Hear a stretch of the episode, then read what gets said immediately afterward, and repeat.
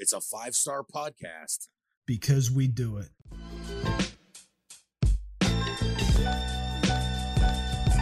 What's real? What's up, everybody? Welcome back. It is episode 87.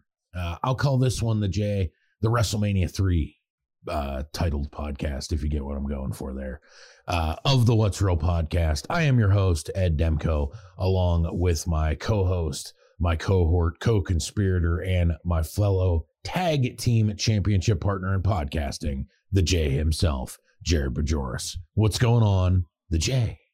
I'm as pumped as blood pouring out of an artery of a Michael Myers victim hate yacht in the countdown to October here on the What's Real podcast. And to counter your WrestleMania 87 number correlation, I'm going to throw at you Sid the Kid, a Sidney Cosby, the Sidney Crosby episode here on 87. But yeah, as you can tell, and I'm already stuttering, I'm ready to go, man, because there's just so much this week. We always have a lot, hey, but this week is epic. Yeah, this is kind of going to be crazy. And it's just uh, because of how things like this work out. But of course, this week, we're going to be covering uh, the NFL in great detail. We're going to be going over our predictions from last week. Uh, we're going to take a look at our most recent weekend in fantasy football. Uh, we are going to be breaking down the Steelers versus Raiders. And I'm sure if you listen to my tone there, you probably know where that's going.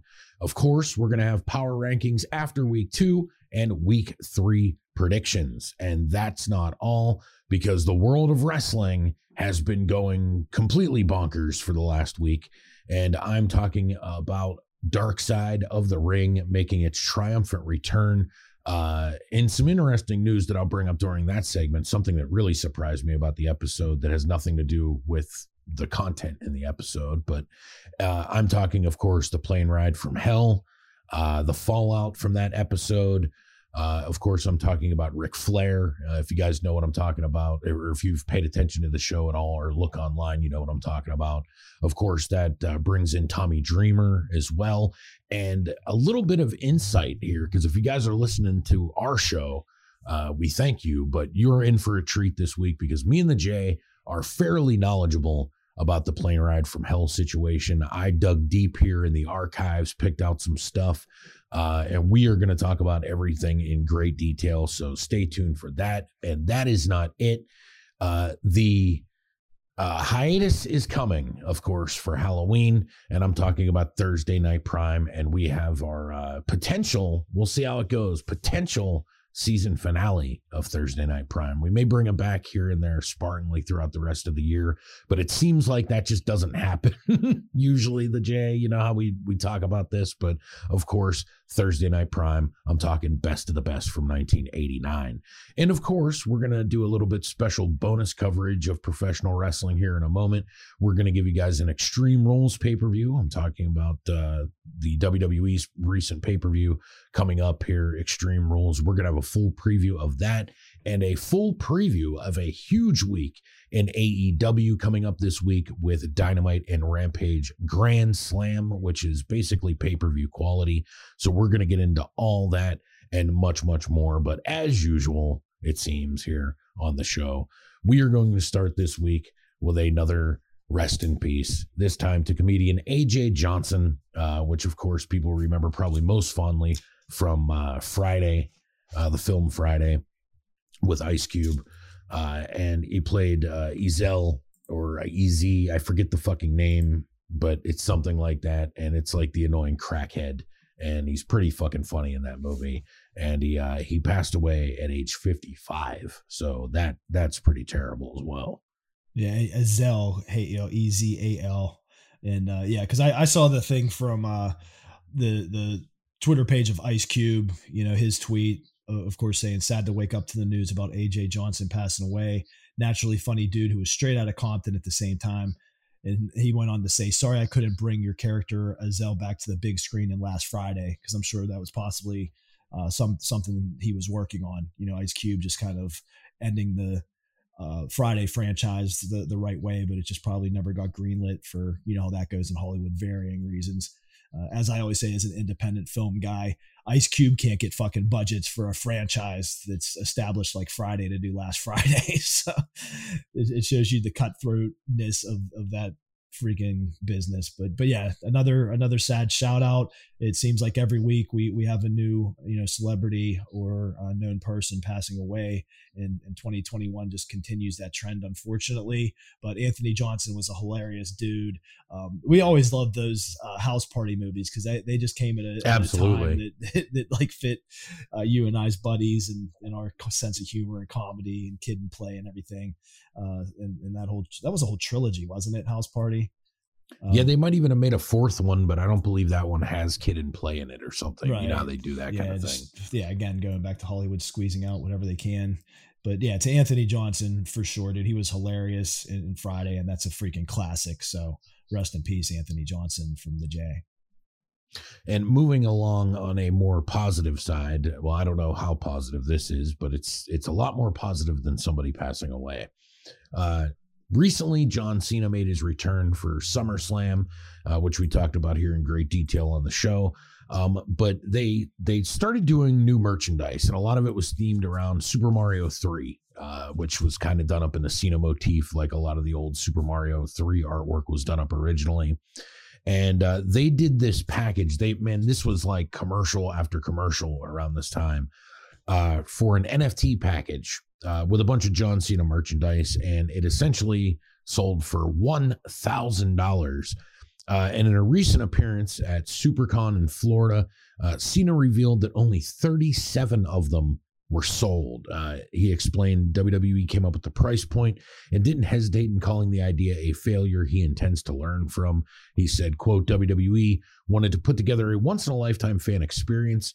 Uh, this kit is not just this kit, it's the belt, the clothing, an autographed picture, an autographed canvas picture, and an NFT. When it came with the face value for what it cost, it came up around five to six hundred dollars retail value, and then threw in the value of the NFT.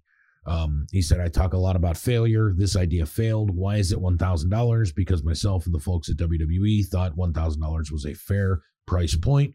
We were wrong. We were absolutely wrong. Uh, the shirt number is zero of 500. I thought with a value like that, the 500 will be gone. We sold 37 of them, and it was a catastrophic failure.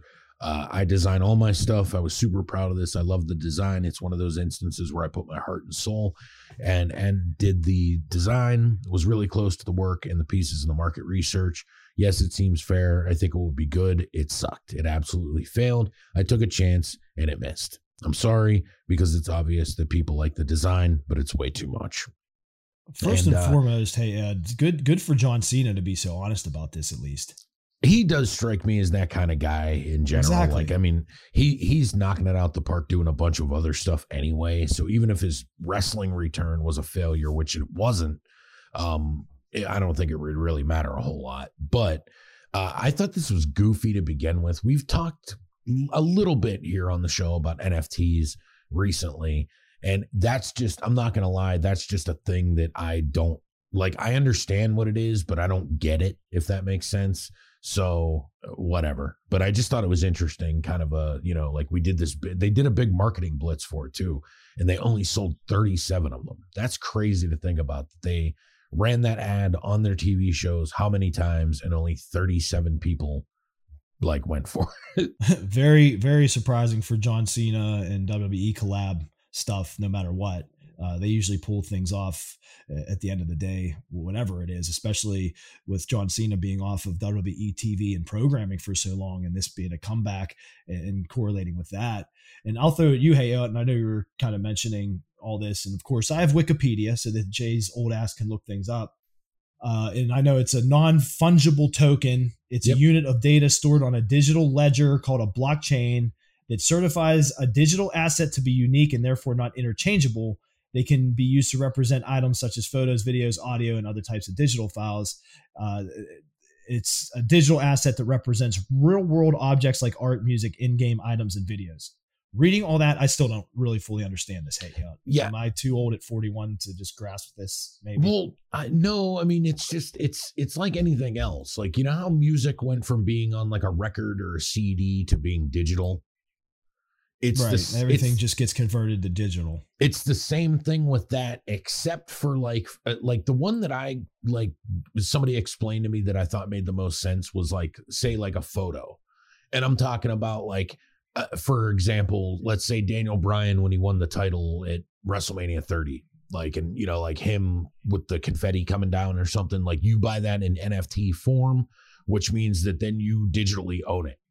So like Just if- yeah, like going in a movie. on Yes. digital. but Yeah. it's but it's yours and there's only one of them so you know like it is and they're, they're expected to go up in value but that to me is the reason why people are buying them but it's also the reason why i will never buy one of them because i just see I'm, i don't believe that this is going to be a thing where they're worth money down the line i just don't i don't believe this is going to hold water I think we mentioned this somewhat. I don't know if it was specifically the NFT thing. It was uh, regarding the baseball card talk we've done, you know, especially with the Topps news and, and them losing the MLB license and that. Uh, within that conversation, we might have talked about how there's some of these digital cards now that are gaining popularity. Yeah. So I guess that correlates. yeah it's also it- it's all kind of in the same thing like Right. the the bottom line is right now collectibles in general are really hot like baseball cards action figures thing you know like typical collectibles that we've always kind of had. But like they're super hot now. A lot of things are carrying a lot of value. So i think companies are trying to come up with uh, stuff that are like it's like an additional collectible. It would be like if somebody created beanie babies tomorrow but in digital form or something like that. You know what i mean? It's just it's one of those things that I, they're trying to push that I don't necessarily believe is going to hold water. Like a lot of the like, I think action figures still have an audience. I think cards will have an audience. These things kind of feel fatty to me, and I don't know if they're going to go away or if they're going to go up in value. I just don't believe in them. I'm with you. It's a wait and see thing, and uh, almost in finance with Bitcoin and Dogecoin and mm-hmm. things Yep. like that. And I know it's you know hot properties now, but yeah, what's going to last and what's not. But that's that's the whole thing because hindsight is what it is down the road. But right now, presently, you know, you got to make the calls on what might be a success as opposed to a failure. But going back to this specific story, uh, again, I just rounded out by saying, you know, kudos to Cena uh, to call call out a merch idea failure. You know, and, and and I just I think that's a, a breath of fresh air, just because too many people in the public eye and on that level aren't like that no matter what, or they'll beat around the bush and, and just with weird rhetoric, you know, just corporate rhetoric or whatever to kind of just say, yeah, oh, you know, it's 37 wasn't bad. Like, you know, like some, some like back ass way to b- backtrack the fact that it was a failure. Cena just straight up says like, you know, this didn't work. And for me, that just seemed like a breath of fresh air just because I'm not used to it, I guess. And, and all in all, it was all to, back to your point where if you're Cena, like who even cares? Like if you're 50 and one of your last public ventures between your film projects and he has the HBO Max show coming out and you know the brief comeback over the summer with wrestling it's like it should be easy to just say yeah this this one didn't work you know because every everything I'm, I'm also else I'm doing is turning into gold Well, dude, how about this? Uh, anybody out there listening to this, think about a failure in your own life, right? And how bad it might be. And then think that John Cena's big failure was basically making $37,000 off the stupidest shit imaginable. exactly And he's like, yeah, this is really disappointing. Like, that shit would change most people's lives to the ninth degree that, like, we know, you know, or even us. You know what I'm saying? Like, if I just got $37,000 out of the blue for something I did, I would be i- i- pretty thrilled about it. But here we go with Cena, and that's a failure. So, this is the world that we're living in here, guys. So, yep uh, next up here, something that I, I just a tidbit that I thought was funny, and of course, this is from the Sports Truth dot or the SportsRush.com. Uh, it, and this is a clickbaity title. Uh, Kobe Bryant used to listen to a serial killer for his pregame ritual, but really he just listened to the Halloween theme song, uh, which I thought was kind of funny, and it gives you a little bit of insight uh, into the mind of Kobe Bryant, and it's also topical because we're about to move our ass right into the holiday season uh, of Halloween. The J. it's cool too because I mean I always felt like as the Jay's description is on those that listen to the show know a pump up thing. It, it was always a pump up song, and you know John Carpenter's the man, a, a freaking classic. And the Jay has had various versions of the Halloween uh, theme on my playlist, and of Well, course as a dude- ringtone and stuff. I mean it's a classic. I, I can see that. Now I don't know how you do this. This is the closest. I'm not going to act like I'm Kobe Bryant here. Uh, but like, you know, you get like a workout playlist or one for when you go running or something. Dude, it's I don't know if you're like me and if you have like a big ass one and you just kind of like sort through it accordingly while you're actually working out. But it's weird the stuff that finds its way on there because it's not like I don't know if you're like this or not, but like it's mine isn't like 55 songs of just like fucking aggressive metal.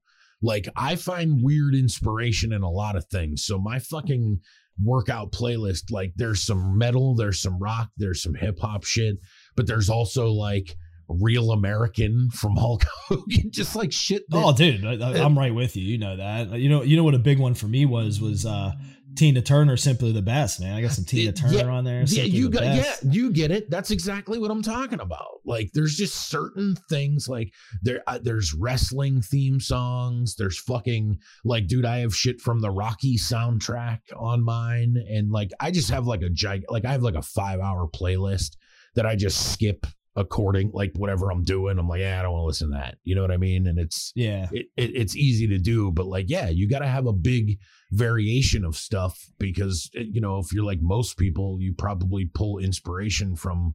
Like I know dudes that like listen to shit from Star Wars and stuff on there. Oh, I like, have. Yep. It's, so it's like it just depends on what your mood is and what like and plus you know what you're doing because you know you're gonna have a different mindset if your goal is to fucking deadlift 500 pounds a bunch of times as opposed to like somebody on a goddamn exercise bike you know? So it's different and that's why you need that kind of stuff when you work out. So it's not surprising to me that kobe bryant would have something like this on a playlist or, something that got him motivated for games. Let's let's hear from the man himself hey uh, no out of all due respect i am not going to do a Kobe impression here, but he said regarding uh, listening to this for his pregame ritual, it's like an actor getting ready for a film. You got to put yourself in the cage. When you're in the cage, you're that character. When you leave there, it's something completely different. But I'm when, but when I'm in that cage, bro, don't fucking touch me. Don't talk to me. Just leave me alone. There used to be certain games, like certain key games. I don't think I've ever said this before. This kind of makes me seem very psychotic, but whatever. I used to play the Halloween theme song over and over in my headphones. It was important. It was Michael Myers because the mask itself was void of emotion and it goes and, on a bit, but that's pretty sick. well, dude, and, and, a lot of times with stuff like that, it's really just something that helps for me anyway like sharpen my focus. Like it's not necessary, like some of it's motivation and stuff, but sometimes it's easier to concentrate on what you're listening to musically than it is to concentrate on your workout because like you know how it is like if you if you're running 5 miles and you just get started maybe you're tired maybe you had a long day you're you're not necessarily wanting to like be like oh man I got 5 more miles of this so like the music kind of gets you out of that and helps you focus on what just like literally putting one leg in front of the other or whatever. Like that's why people use it. Or at least that's why I use it sometimes too, because like it'll help you get through a workout where you'd rather be taking a fucking nap.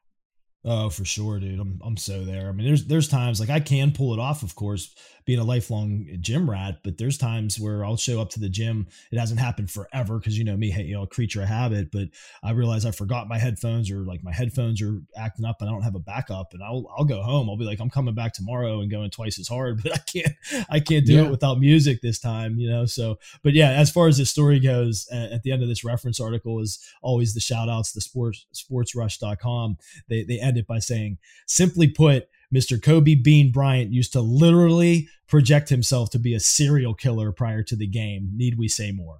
and that's our man Kobe, man. That's why he's one of our favorites of all time. Absolutely. So let's get into what the people came for. I like to say the J this week. We are going to take a look at WWE's Extreme Rules pay per view live Sunday, September 26th from Columbus, Ohio at the Nationwide Arena.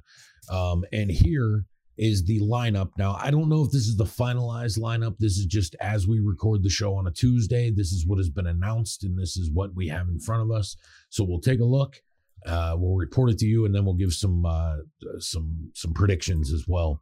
Uh, first up, I actually saw that they made this when I was watching SmackDown last week, and I kind of groaned at it. But we're getting Liv Morgan versus Carmella. I bet you you're thrilled about that one, the Jay. Can't wait. Exactly.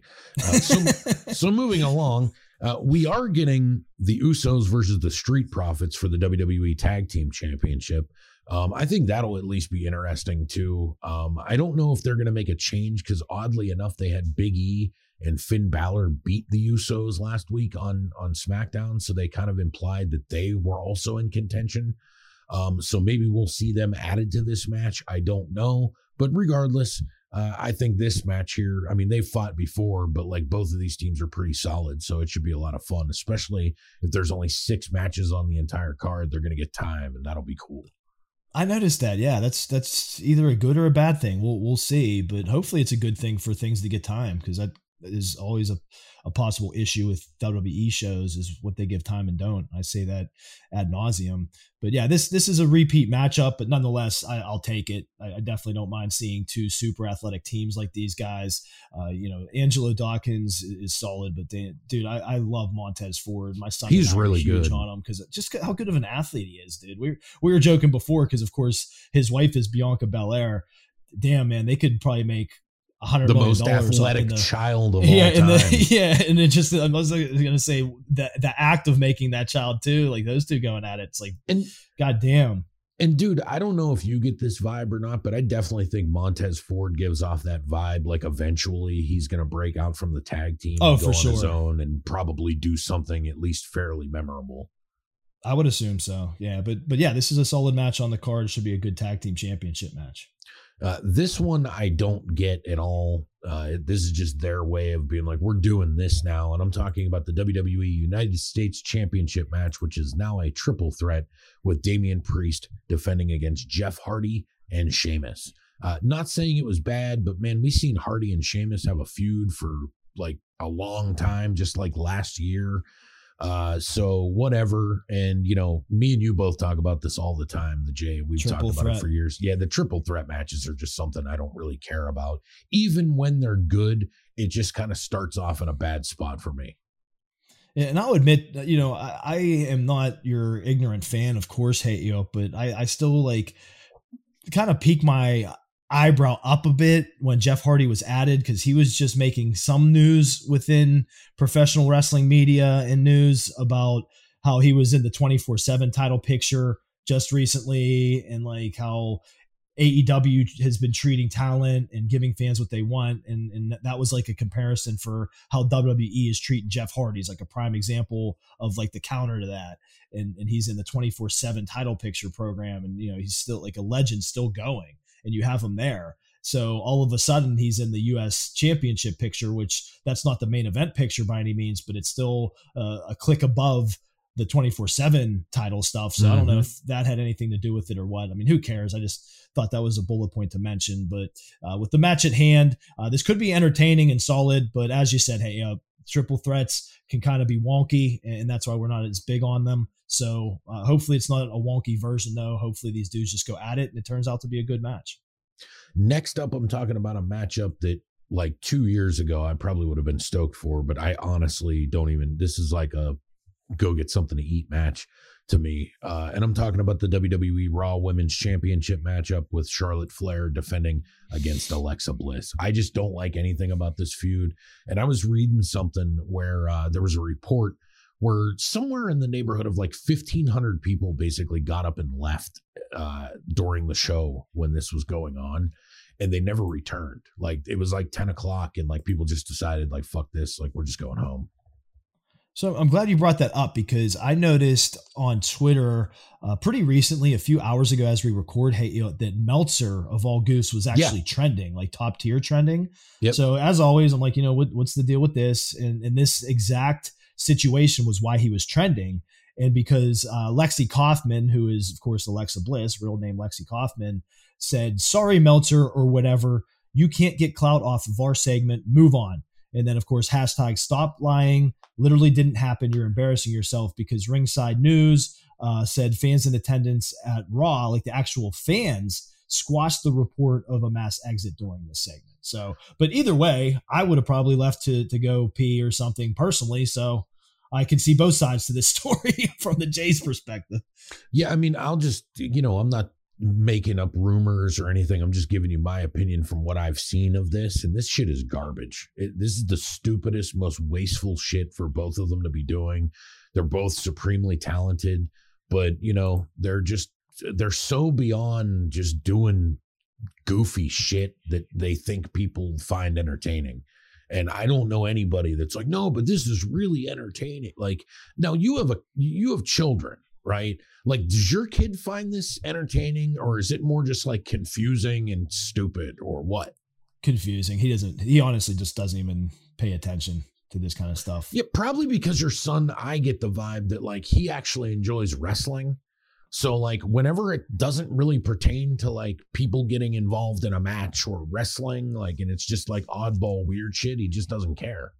Yeah, because I mean, he did like the the Funhouse stuff when they were doing that with Bray Wyatt, of course, and the Fiend and everything as a kid. And I think that was done. And I wasn't a huge fan of that, but I think that was done significantly. And, and you could see how that. This yeah, you could see how that would be attractive to kids in that whole thing. Of course, I mean that's why they did it like that with the puppets and everything and that and I think that's the biggest problem right now with Alexa Bliss's character. We mentioned she's like in this weird limbo uh, due to what was kind of a sudden exit from Bray Wyatt, who she was of course paired with, and and was kind of helping her get over, of course, just being part of that whole you know that whole angle and then once he left she's in this weird kind of thing but they kept it going so now it's a situation where this isn't like a serious match kind of matchup and it's for the biggest women's title in WWE right now. I would say the Raw's Championship, although you know that could be argued with Bianca and Becky being involved in, in a match we'll, we'll take a, a, look at down the line here. However, that's that's the issue at hand. Hey, is just Alexa Bliss is in that WWE situation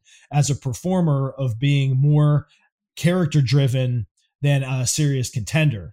And and when you're going up against Charlotte Flair, that just doesn't mesh well. Yep, that's basically the way I feel about that too. Uh, next up, I'm talking the WWE Universal Championship matchup. Uh, it's an Extreme Rules match uh, between champion Roman Reigns defending against Finn Balor, who will be doing the demon gimmick uh, for, for, every indication that they've given us. Um, it'll be cool. It'll just be another successful title defense by Roman. Uh, but I do think it'll be a good match. You know what I mean? I'm de- I'm definitely not complaining about it.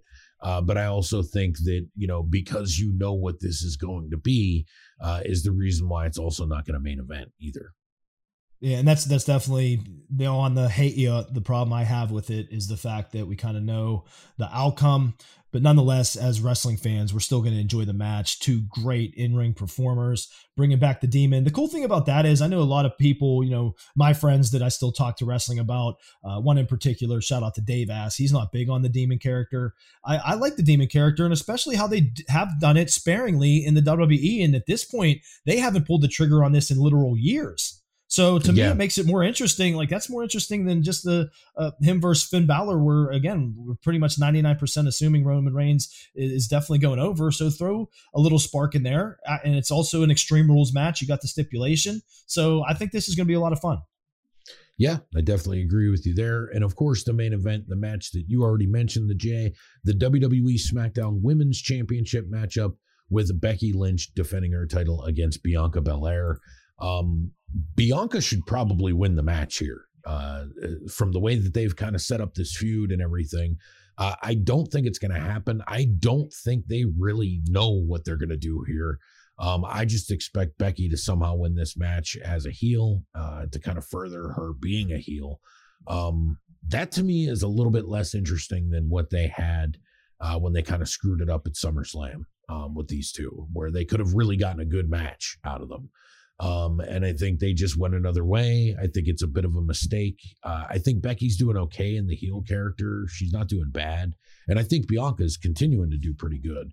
Um, but you know, I, I don't know. I think there's just the, the, the way they've gone about this, it's kind of fumble fucking their way through it. And that's just where I'm at right now until I see something amazing come out of this.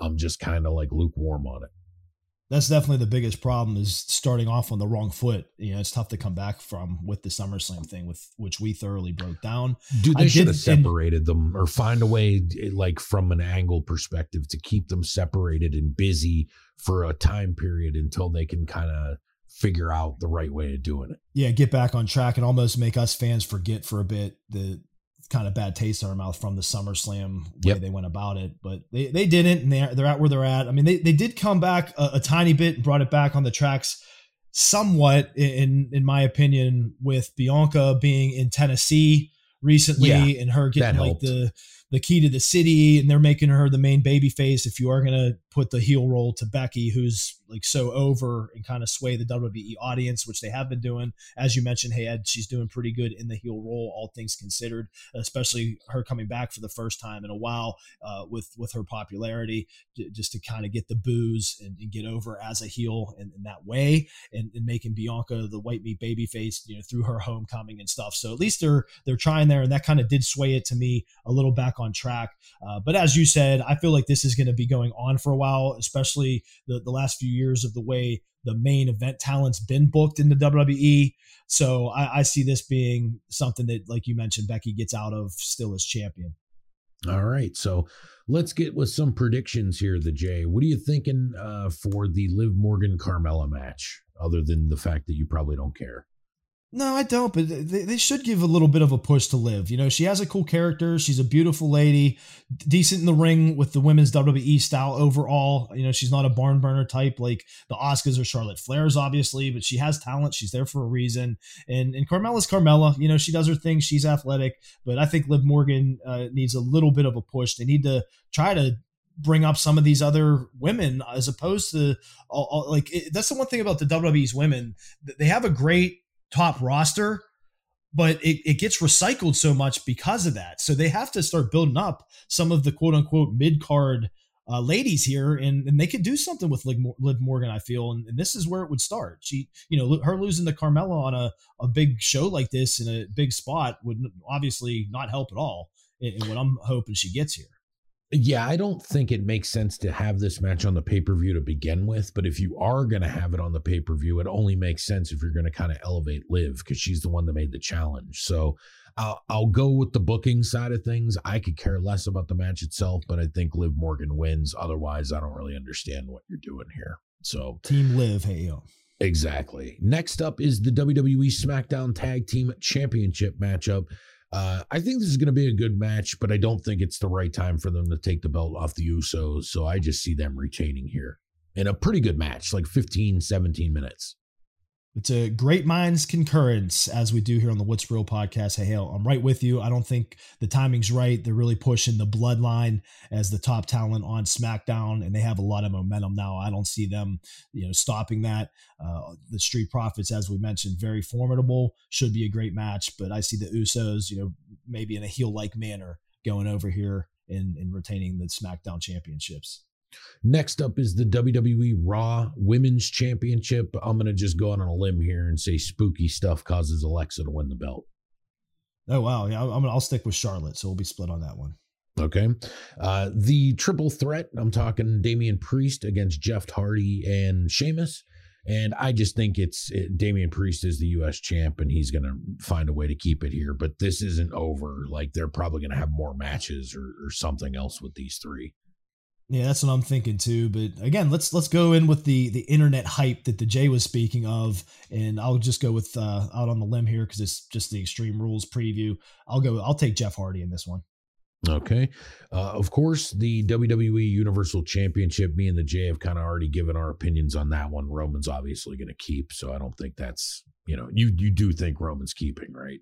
Yeah, I was going to mention Yeah. pretty much the last two. I already I already gave the J, so we can wrap up my And- hand. I was saying Reigns and Bianca, Eh, well, I think Becky's going to keep.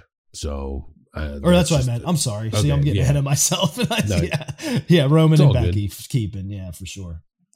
Okay. So obviously, if you guys enjoyed that, check back next week. We're going to have a full breakdown of the pay per view, uh, but we'll also have a full breakdown of what we're talking about next. And of course, I'm talking about AEW Dynamite and Rampage. Now, we normally don't break down Dynamite and Rampage here on the show because it's just weekly TV, but they are going completely all out this week. Get get what I did there, the J. Uh, I did. and I'm talking. Uh, they're doing a show uh, from Queens, New York, at the Arthur Ashe Stadium, uh, and they're going to basically uh, turn it into two shows. So Dynamite will be live, and Rampage will be recorded that same night. So let's just get into it. The J Dynamite for September 22nd. This is what we have on the docket for the evening. First up, we have MJF taking on Brian Pillman Jr. in what's been a pretty entertaining television feud the last few weeks. Uh, I expect uh, MJF to pull off the W here, of course, though. Uh, but this will be fun, and uh, I like that they're giving Pillman Jr. a little bit of a push lately too he he needed this hate, you know, he really did. MJF's a great opponent to to bring somebody up like Brian Pillman, who's a the the classic modern white meat baby face, which yep. usually doesn't get over too well in modern times. But him being Pillman's son, them kind of playing the family angle with MJF, MJF which was great. Which I, th- I think his sister literally did go into uh, labor not too far yeah. after the segment yep. they did, so that could go into it. That's again one of the great things about the art of pro wrestling and the magic, you know, quote unquote, about it for for us. Uh, so that was cool. So yeah, I'm looking forward to this, man. I, I think this is going to be good. But MJF as the character, uh, Windsor, whatever in pro wrestling, but still, I think his character after the Jericho situation and last losing the Jericho on the huge pay per view, he, will get back on track here and he'll end up going over on Pillman. And, and again, probably in heel form, which won't hurt uh, Brian too much. And hopefully, this this whole thing does elevate Brian. Well, and I was even kind of thinking too here, this is a good opportunity for them to do something interesting. And by that, I mean, maybe make MJF and Wardlow beat the living shit out of him after the match. And I mean, like bad, like he gets, you know, carted out and everything. And it fucks him up to the point where he's kind of like the loose cannon you know, like maybe yeah, a little character change be, there. That'd be kind of cool. cool. to turn him into a new loose cannon because, and that's the thing too. Just since we're still at the first match, hey, I know you like started kind of mentioning it, but to those fan, to those listeners uh, that are with us that listen pretty much when the What's Real podcast drops. Of course, we're doing predictions here, uh, but this show will have already aired because we record yeah. on Tuesdays. We'll be dropping on Friday, but you know it'd be cool to see uh, if if uh, our predictions were anywhere near uh, what they do on the show. So yeah, keep that in mind here as we go through this because we know obviously that this uh, Dynamite show will have already happened when we drop, and the Rampage one will be on the night that the What's Real po- podcast drops in the morning. So yeah, we'll see how our predictions go here on this one. Hey yo. All right. So yeah, both of us, I think, on that one probably agree that MJF is going to get the W there. So uh, next up is Malachi Black versus Cody Rhodes. Um, this has been a weird feud. I don't think they necessarily had the right direction. Like they probably shouldn't have started it when they did, but they did, and this is where we're at. Um, I don't think it makes any sense for Malachi Black to lose here, especially with what they're going for. Um, but it is possible because I mean he is wrestling Cody, but I I honestly just think this is another match to kind of have Cody back for a minute and he's gonna be gone again shortly thereafter, and Malachi Black gets the win. I'm with you. It's kind of Cody dipping in, and it's a good opponent for Malachi Black to kind of become like one of the main formidable heels in the current AEW product. So I think booking wise, they really need to make Malachi Black strong here. And uh, next up is a tag team match. And I'll be honest with you here, the Jay, and we'll get into the whole reasoning why a little bit later in the show. I think their booking for this got fucked up, and I'll explain why. Uh, Sting and Darby Allin versus FTR. I'm talking about Cash Wheeler and Dax Harwood with Tully Blanchard. Uh, I think this is the match that AEW is going to have Ric Flair debut for the company because there's a lot of, uh, you know, obviously a member of the Horsemen with Tully Blanchard, him and his entire history with Sting. Uh, but that's probably not going to happen now. Um, I got to think that FTR wins this matchup, uh, you know, as like total heels. Uh, they're probably going to like injure Sting or do something like that. Uh, but uh, they're probably going to keep something going with this, I would imagine, afterwards. But this will be pretty interesting nonetheless. We will definitely be getting into your bit of a preamble there much deeper later on the show, hey, you with your reference to Ric Flair, of course, and his probable absence to, to what could have been them bringing him back. Because there, there was a picture circulating on Twitter, too, of a recent uh, get together between Sting and Ric Flair, you know, so they're around each other for a reason leading into this big match, you know uh, which would make sense that that's what they were leaning towards, uh, but ha- having to pr- probably most likely call an audible for obvious reasons we'll get into. But yeah, this, this could be fun, man. I mean, it's going to be the classic thing where Darby's going to, you know, which is like Darby's in a perfect role here, you know, to take yep. most of the the beating from FTR. And and uh, at the end of the day, I'm sure this will be entertaining. And I'm with you as far as the predictions go. I think the heels go over here in a heel like manner with Tully being involved in everything and just chaos ensuing and either Sting or Darby getting pinned. I would assume Darby because it seems like that dude can't really get hurt from from losing here and there because of his character. Yeah. You know. Yep, no, I agree with you there. Uh, we have an AEW Women's World Championship match, and Dr. Britt Baker, DMD, versus Ruby Soho. Um, I think this match is going to be one of them deals where either Britt ends up out of frustration getting herself disqualified or doing something or just leaving with the belt or something, or we see Ruby win the title. Uh, but my point is here if Ruby does win the title here, it's not going to be for long. And they're basically doing it to just be able to get Britt another reign. Like she'll lose it and then in two weeks she'll win it back, or in a month she'll win it back. But it's not going to be a planned uh, reign or anything for Ruby Soho, in my opinion. But I, something in my gut tells me that we're not going to get a full out clean match here where just Britt or Ruby wins. Okay, yeah, I, have actually, albeit it's been brief, of course, with Ruby just you know debuting not long ago at all. But all things considered, for how quick the feud kind of got put together, I've liked what they've been doing with it. I like their last segment uh, that I caught, and and you know their face off and everything, what they were saying about her. You know, Ruby Soho, of course, throwing out the ooh from the audience comment about banging the dude in the back. Oh yeah, they had a couple. They, they were like both going personal shots. Exactly. So so that was you know it's cool what they're doing, and and um, I'm I'm going with the fact that I just think uh, Britt's going to keep. I think she's on her roll. I, I, think as long as she doesn't get seriously injured anytime soon, that this is going to be a very long reign for her. And I think them, you know, kind of slingshotting Ruby into this role when she first debuted because you know certain people online, as you always do, with different opinions, were saying you know how the WWE talent just instantly gets put in the title match, yeah, things like that. I get it, but I think dude, Britt's going to keep. We've talked about their women's division, right, and how there's some. Yeah, it's good, not deep, but it's exactly. It. I think it's safe to say that Ruby might be the best one out of all of them right now and, and in the ring. Now, Britt is to me the main character of the division. Like she's the best at promos, eh, like she she's good on TV. Um, but at the same time, she's still not where she needs to be in the ring. Now, working with somebody like Ruby Soho will definitely bring that up a level, I think, compared to the talent that she usually works with. Um, but at the same time, you know, uh, it's probably in their best benefit to keep the belt on Britt. Uh, she needs to get better, and I think she can, but she's going to have to keep. You know, there's probably a good chance that this isn't over. Like we're going to see these two again, uh, and because you know, I you keep hearing the stuff too that they're going to be doing some feud with her and Thunder Rosa. Uh, but I've also heard that's not going to happen until next year, and they want to build it as like the biggest women's match in company history. So this might be just kind of like the mini feud until that can get started.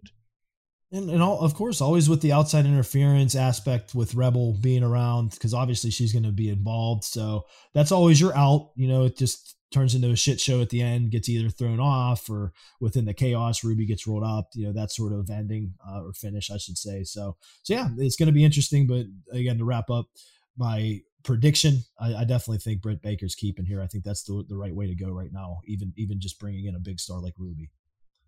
And in the main event, uh, this is not for the AEW title. Um, we have Kenny Omega taking on Bryan Danielson.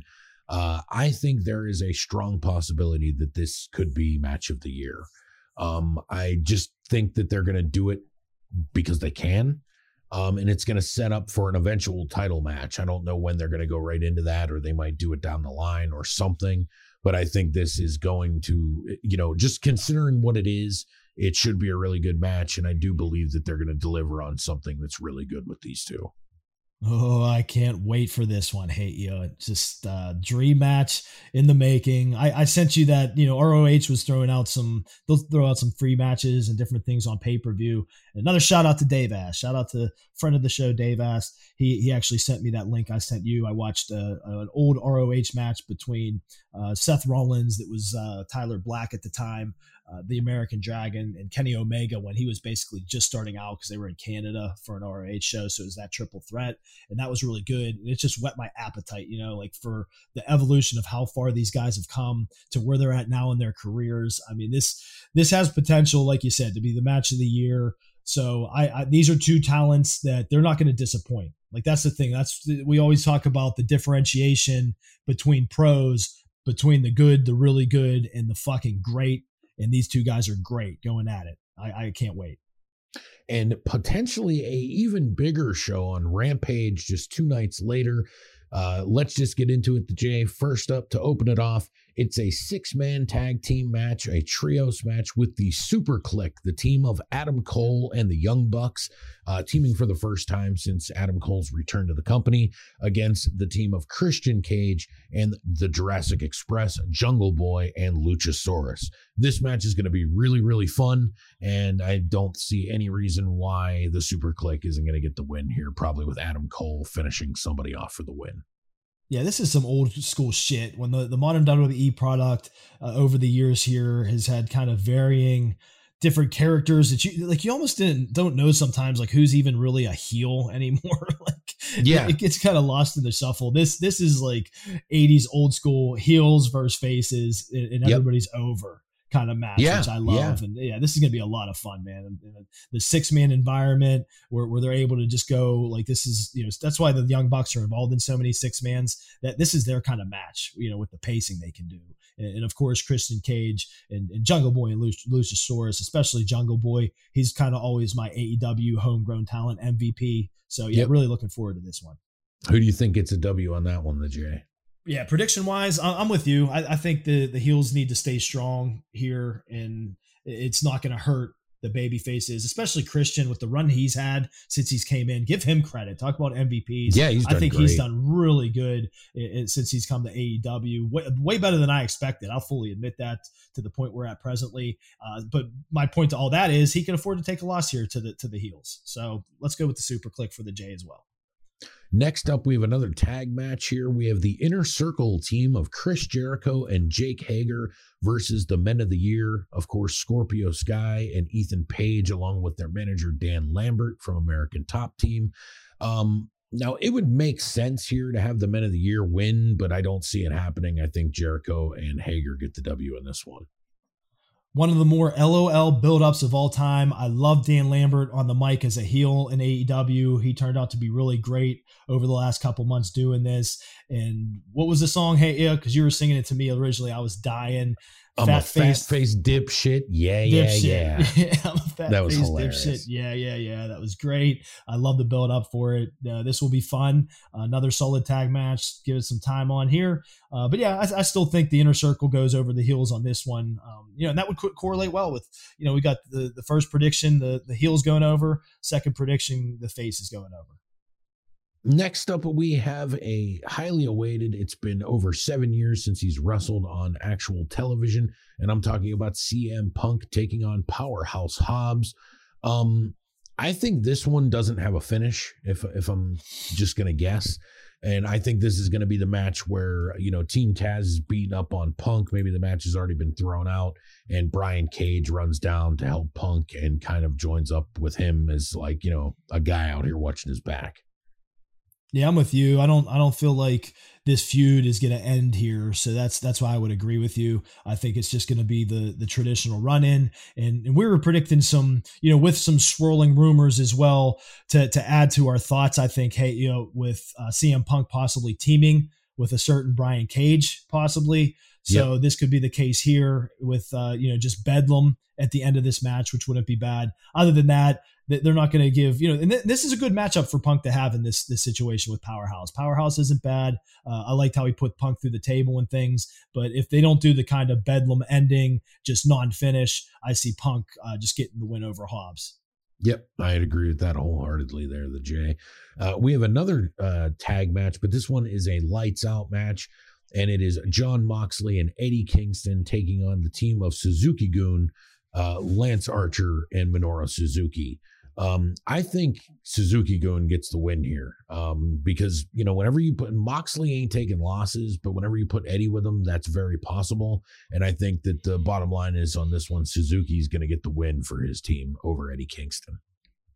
Yeah, I agree with that call. I think Eddie is the odd man out as far as taking the pin in this one. I, I don't see them having Archer take the pin. And in a tag match like this, Suzuki already lost in AEW to Moxley. And as you said, Moxley's top talent, not taking a pin in a tag match like this. The only other question I had for you wrapping this up, hey, know, because, uh, you know, I'm with you. I think Suzuki Gun uh, goes over here with Eddie Kingston taking the fall. Uh, what exactly is the lights out match rules? Is it just a fancy name for KO. a title as they do? Okay, It's so it's that- a ten like, they- count, or Yeah, you got to Yeah, answer the okay. 10 count.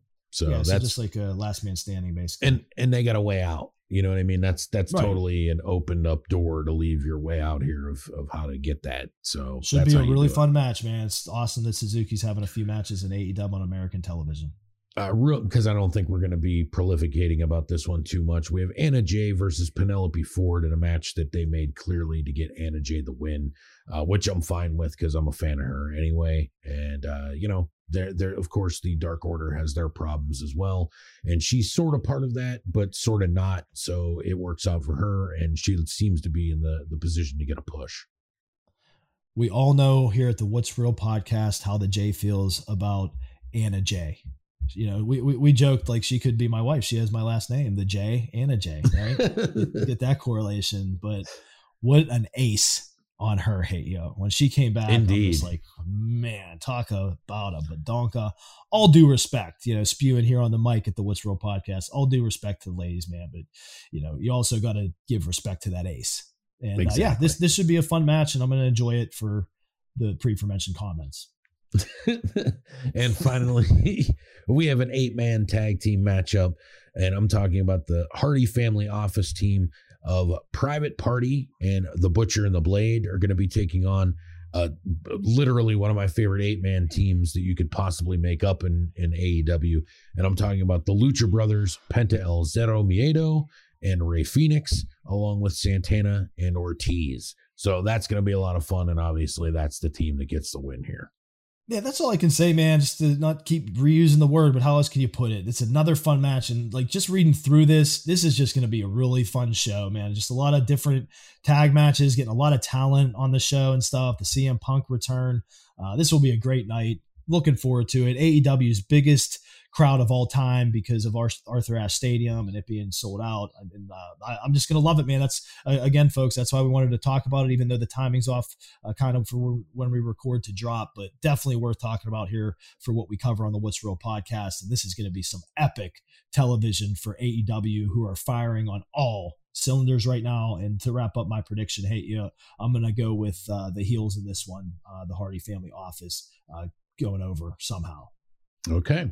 So, of course, stay tuned next week because we're going to break those shows down for you as well. We got to take our first commercial break here. And when we come back, we're getting into some dark side of the ring. This is how you know it's serious because we've pushed the NFL back a segment.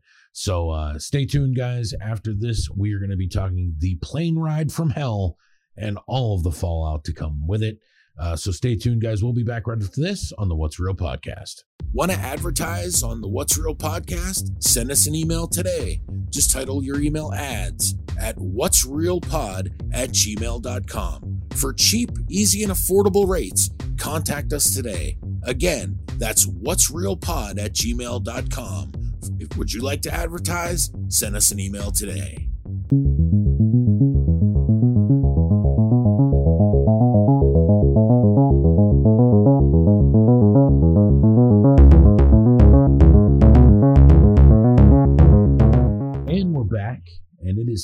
Get into Dark Side of the Ring season premiere, or I should say, return for the season uh, with the plane ride from hell. Now, just a quick warning to anybody listening: uh, there may be some triggers in this this segment. Uh, there are things about uh, you know some assault and things like that. So, just a quick warning to anybody listening. So, here we go.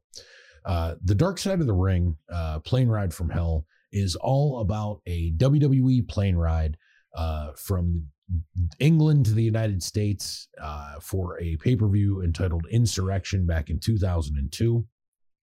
The reason why this has become a story that would be covered on the dark side of the ring is because of everything that went down from fights to potential sexual assaults to embarrassing moments to drugs and alcohol and beyond. And of course, this episode did seem to nail most of it uh, the way that it happened, uh, with a little bit of issues here and there, depending on who is telling the story. Uh, like I said earlier in the show, this is something that me and the Jay are both fairly familiar with because we remember when it happened at the time. Uh, we got to see a lot of different coverage of this event through the years. Uh, and I'm talking about from The Observer, from different magazines to different, you know, they they covered things like this on stuff like WWE Storytime as well on the WWE Network. Um, so this is not a new story whatsoever. Um, however, uh, this episode brought forth um, the stewardess from the plane, or one of the stewardesses from the plane, which we'll get into all the details uh, as we go along here, um, who talked about a sexual assault situation uh, or just an inappropriate sexual situation with Ric Flair uh, in the episode as well. Uh, but in usual fashion, I thought the Dark Side did a pretty good job at covering what this was. They didn't get into everything. I think this one might have been uh, better off broken into two parts, too, the J. I don't know if you thought about that at all, uh, but I think there's enough stuff here to cover and some stuff that they missed that I think they would have nailed if they would have did it in two parts. Possibly, possibly. There's there's a lot here, and and that's something that you know, as a human being, you hopefully are able to grow and evolve in a positive manner and learn from mistakes. And I can tell you from, you know, this stemming from 2002 and us being, you know, huge wrestling fans uh, and, and, knowing, like you mentioned uh, in the, the preamble to this in our opening segment, when you're bringing it up that we are covering this, that we're thoroughly, you know, kind of scribes in the plane ride from hell from the varying sources that we've covered in, in our own fandom over the years since it's come out all that said at the outset here from the Jay uh, the purpose of of me saying that is kind of a disclaimer, is that being a self-proclaimed family man, uh, being in my early 40 now, is having two young children, being happily married for a long time, you, you kind of change because I remember us always getting a kick out of these stories, of course. Yeah. But when it's put in this kind of a package and you see Doyle putting herself out there, Heidi Doyle, the flight attendant that's in this, and telling this story for the first time, which, you know, I read a thing that she even mentioned she wasn't going to do it, but she kind of started telling her daughter about it that she had never told this to. And that gave her kind of the courage and confidence to just say, screw it. I'm going to go on here and tell my story, hoping to help other women that are in, you know, parallel scenarios and things like that, that I'm sure, again, we'll get into. All that said, this was kind of an eye-opening experience for me because you know thinking we know everything about this which we did know a lot of but again when it's put in this kind of package and it's kind of in your face uh, it, it, gets tough to watch at certain at certain points man. I, I definitely did get emotional seeing doyle kind of tear up at, at certain points in this. So uh, a lot to cover and, and, and i'm with you like it definitely could have been spread into two episodes but uh, we'll break down the the one that they did. And also i'm going to give you guys a little bit of insight here on some of the stuff that happened. Uh, and this isn't just me here, by the way. This is also, I'm going to give you some quotes and stuff from people involved. And of course, later on, we're going to be talking about the uh, the outcome, uh, particularly with Ric Flair and Tommy Dreamer. Uh, Tommy Dreamer was not on this flight, but he did appear on the episode as somebody who worked for the WWE at the time. Uh, and uh, he had some uh, less than popular opinions of what went down. But uh, let's start it off like this. I think. Uh, he, are you sure about that? I think he was on the flight because that that, that no. make sense. No, he wasn't. He there. wasn't. No, he wasn't on the flight. Yep. Then I don't even get why they had him on here because he worked for the company at the, the time and he had an opinion okay. on what happened. So it's it's kind of weird, but yeah, he, or if he was on the flight, he didn't see anything that went down according to him. But I, I didn't believe he was on. Okay, flight, yeah, I thought uh, to begin with. Yeah, from from how they put his interview, I thought he was definitely on. That's why they had him. So all right, so I'll, let I'll, I'll, take it. Sorry, I didn't. No, no, no, you're good. no, you're good. I was just I was honestly confused by that. So here here's the the breakdown here. So on May 5th, 2002, WWE finished its tour of Britain with the taping of the Insurrextion pay-per-view in London, which I already mentioned. Uh, Justin Credible says, "quote Vince at the time was chartering flights. We weren't on commercial flights. We'd rent a whole plane. We had a 747, all ours, meaning all the wrestlers and the TV crew. So we had every cameraman, all the girls." uh, that make the costumes, tour managers, everybody a full plane of WWE people. Now, with that comes, and I bet you Vince hasn't done it since, a full and open bar. And what I mean by that is a plane filled with alcoholic wrestlers at the end of a grueling tour. So think about it. It's like the last day of school. Sean Waltman said it was brewing. Everybody had their different little deals going on uh, that they were doing. Some people were doing GHB, uh, getting pilled up, whatever, you know. Uh, you could buy GHB at the health food store, it was legal, uh, but that was the reason everybody was doing it, uh, but it fucked you up. Uh, events started more or less innocently uh, when apparently Kurt Angle or Kurt Angle, uh, Curt Hennig and Scott Hall got a hold of shaving cream canisters and proceeded to run around tagging multiple individuals with the contents, just kind of goofy stuff. Um, Ryan Shane Ryan of Grantland.com described a scene in his piece, "The Wrestler in Real Life: Ric Flair's Long Steady Decline." "Quote: Wrestlers on the flight passed out syringes to the flight attendants with instructions to dispose of them." Uh, of course, one of the first big things that happened was Mr. Perfect, Curt Hennig, and Brock Lesnar got into a, uh, a an incident. Uh, Curt and Brock were close friends who traveled together, both hailing from Minnesota.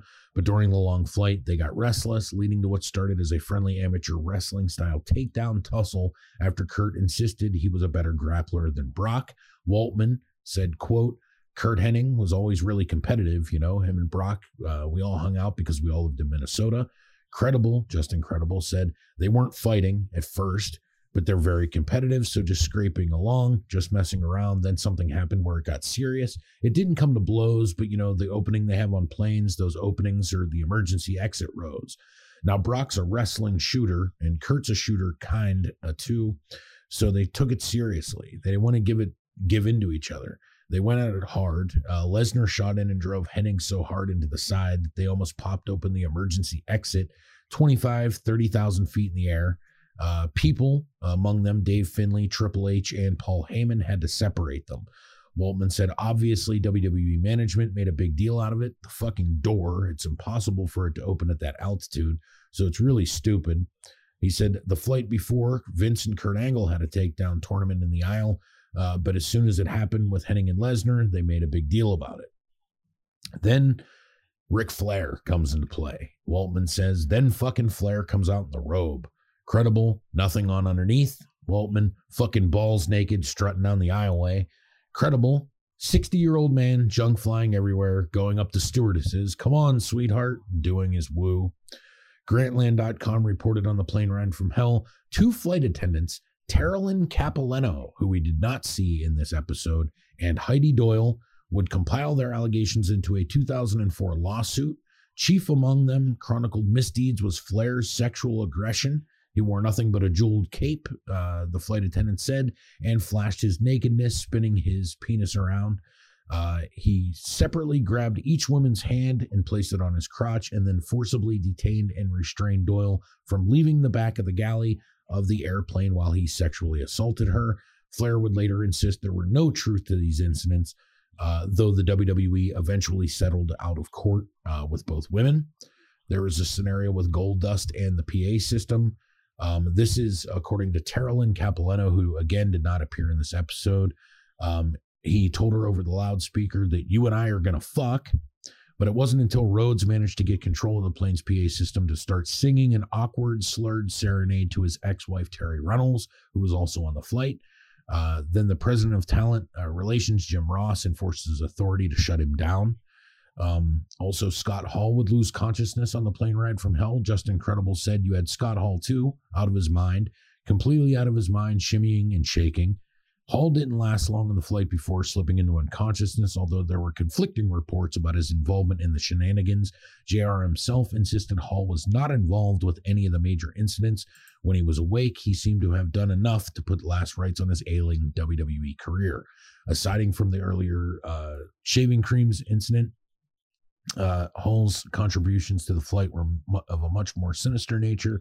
In the harassment allegations, attendant Doyle claims Hall slobbered on her face before telling her he wanted to lick her pussy. He also told Cappellano to suck his dick. He passed out so deeply, in fact, that people had to check his pulse to see if he was still alive. Credible, quote, I had to babysit Scott. I had to stay straight because everybody else was so fucked up. Later, when he got off the flight, I had to get a wheelchair to roll him through customs at JFK. He was non responsive. I remember Jim Ross sitting in baggage claim with his briefcase, just going, looking like he was disgusted.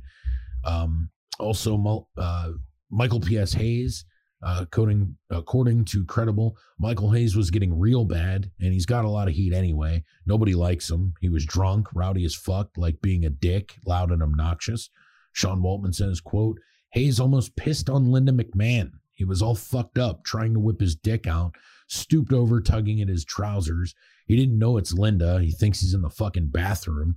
He's like in Hayes's voice, voice, wait a minute, wait a minute. He just keeps saying, wait a minute, over and over again. Finally, somebody let him away. Credible said JBL just had a killer match earlier at the pay per view and it was cut bad open. Waltman said I had a match with Bradshaw for the pay per view in England and he got some color, so he had this big fucking gash on his head. Credible said, quote, so he's sitting there sleeping, bandaged up, getting some Z's, and Michael Hayes comes up shouting, Hey, you fucking redneck, and punches him right in the forehead. Waltman, you know the Freebirds thing where they always go protruded knuckle tap? He was like, boom, credible, and opens his gash. So now Bradshaw's in a suit, nice clothes, busted wide open, bleeding like a pig over his suit. Waltman, and the story goes that Bradshaw fucking clocked him and knocked him out. Credible. He wanted to go in after Hayes, but JBL's a wrestler. Michael Hayes' office. He's like your boss. So what are you going to do? Kick your boss's ass? But obviously, JBL or Hayes is way out of line. He continues his bullshit, but then he falls asleep. Waltman. So Michael Hayes is out cold. And he's got that fucking thing in a fucking ponytail, that mullet. You know, he was rocking the mullet. And I said, somebody get me a pair of scissors. I remember Lawler over there just giggling. Everybody's like, no, no, no, you're not going to do it. I grabbed those scissors like I was pulling a pair of taped brass knuckles out of my tights. I over exaggeratedly reached down the front of his jeans and everybody looking, and they don't think I'm going to do it.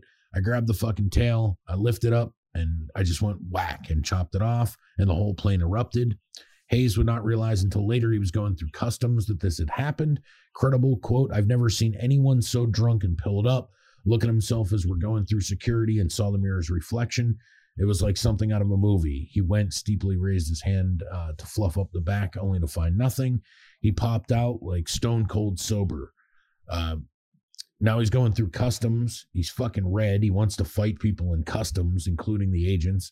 Nobody stooges on uh, Waltman. Nobody snitches on him, but nobody liked Hayes. Jim Ross said in the uh, Ross report on WWE.com at the time the flight was about seven hours in length and at times was low lighted by a handful of people who consumed too much alcohol and consequently acted like children whose parents were away and left the liquor cabinet unlocked. The conduct of the inebriated minority was totally was unacceptable and will not be tolerated. Procedures have been put in place to ensure that conduct does not occur in the future. Credible, Vince could have gotten in a lot of trouble, technically in charge of a plane. Somebody could have died on that flight. Now, there was aftermath uh, and a lot of this stuff wasn't mentioned in the episode. Uh, after a period on the outs with the company, Dustin Rhodes was eventually dropped by the WWE in late 2003. He would eventually return to the company. Not to return, however, was an all time great and posthumous Hall of Famer, Curt Hennig.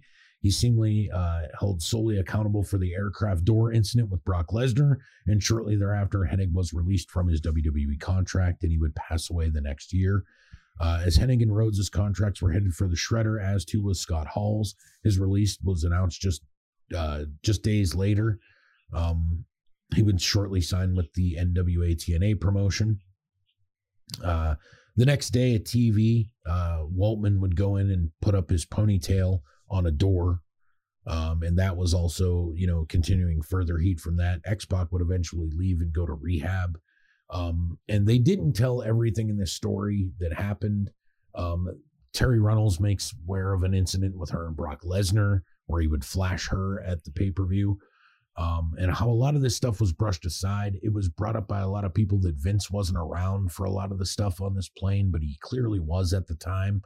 Um, you know, just a lot of bad stuff that came from this. Of course, after the episode, Ric Flair was rightfully catching a lot of flack on Facebook and Twitter for this kind of thing, as was Tommy Dreamer, who had really basically comments that we don't really need to repeat here. It was just a lot of victim blaming and kind of standing up for Flair. Um, and you know, and and there's more stuff to come here, but the J, this is a pretty uh, bad light of a really embarrassing professional wrestling incident that happened. Um, they covered most of it, maybe some stuff a little bit out of order, like I said earlier. But ultimately, it kind of shed a light on a really, really bad story that has circulated for years, and it doesn't really shine a good light on too many of the participants. Aptly named the plane ride from hell. There's there's things that you know you you kind of overdo it or something like that. I mean that is a perfect description of everything that you just ran through and there's you know even just more random stuff to to boot with all of that you know because that, that's the thing there's a couple other things at the outset uh, from from things i saw online uh, some fans getting this confused with the other plane ride where Kurt Angle and Vince McMahon were wrestling, and the yep. Undertaker woke up, and that, that was a completely different flight. Yep. So back back then, the WWE was having some some pretty crazy flights. But you know, to you and I, again, just lifelong fans, some of this stuff, you know, I'm not getting into the major stuff when I say this statement, is not surprising when you have these type of personalities, thirty thousand feet in the air on a small plane, alcohol is involved. So that's going to create the, these atmospheres and and just all hell to break loose you know almost literally here you could say in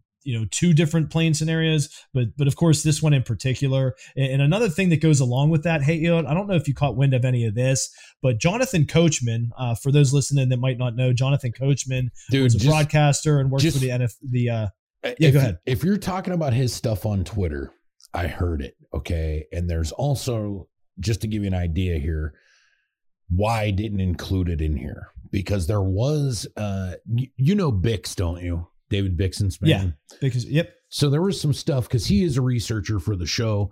And there was some stuff that popped up on Twitter that Coach just promptly deleted and apologized for. Um, so basically, the reason why I didn't bring any of his stuff up on this is because he's already kind of proven himself to be a little bit disingenuous and not necessarily representing uh, the facts of everything that happened. So, I mean, you're more than welcome to continue reading on with his stuff, but I definitely wanted to say that first before we read anything of his because it's to be taken with a grain of salt. Um, as far no, that, that answers it because as as we do here, I was going to throw it at you, you know, because I, I, don't know, you know, it's yep. like I you hear these different accounts, so that's that's why I wanted to mention it because uh, basically, uh, Coachman was just saying that he has gotten a lot of questions about the flight from hell because he was on it with the Dark Side of the Ring episode, but he hadn't seen it yet. But the one big thing, and that's the question I was going to have for you, because uh, I wasn't 100% sure. Uh, again, with people getting confused, that's why I had the preamble of people getting somewhat he was right about other that. flight. That was right. That with, Vince, Vince yes. and Linda, they said were on the flight, but they weren't. He no, that is that's false. Dude, I I don't believe that Vince was not on that flight. I don't. Um, there's enough. Uh, the bottom line is Jim Ross is the guy that corroborates the fact that he was on that flight. Um, I believe Jim Ross was in a much better position to give that information than somebody like Coachman at this point. I think Coachman might be the one that's confused about this one.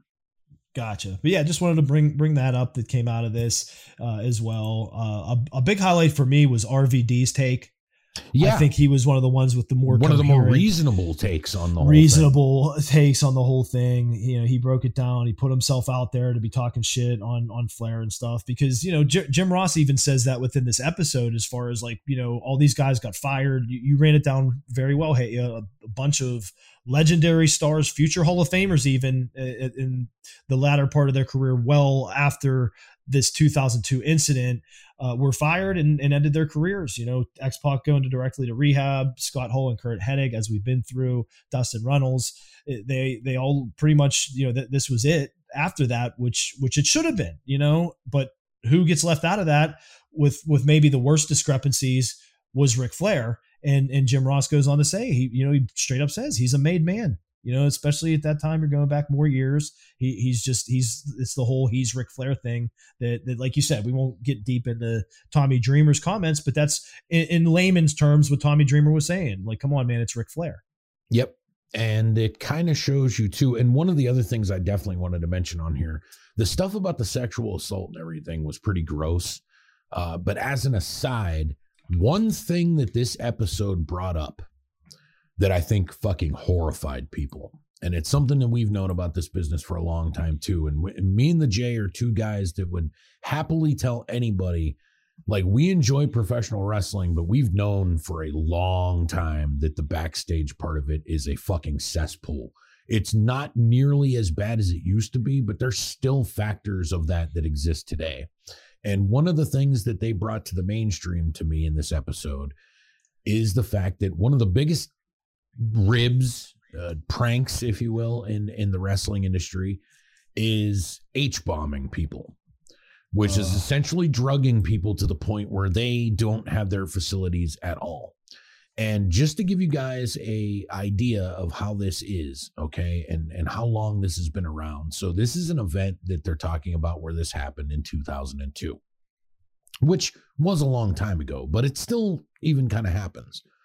Um, and one of the first instances I can think about this, there's a really famous uh, thing or infamous thing in the late 80s uh, where Outback Jack, a guy who uh, it's an Australian character in the WWF back then, and I would say about like 1987, um, who ended up being a jobber. He's kind of like a well known jobber with a gimmick. Uh, but the reason why his career never really got off to a good start is there was a time in a hotel where he just showed up to the hotel bar completely naked and completely out of it um, and it disturbed a lot of people within the company. And it turns out that he was H bombed by the British Bulldogs, uh, which basically made him do something like that. And uh, that was in 1987. So, and Jim Ross kind of got into it in this episode too, where he said, you know, guys think it's funny to watch people that can't talk and are basically like drooling all over themselves and can't walk and don't know what the fuck is going on.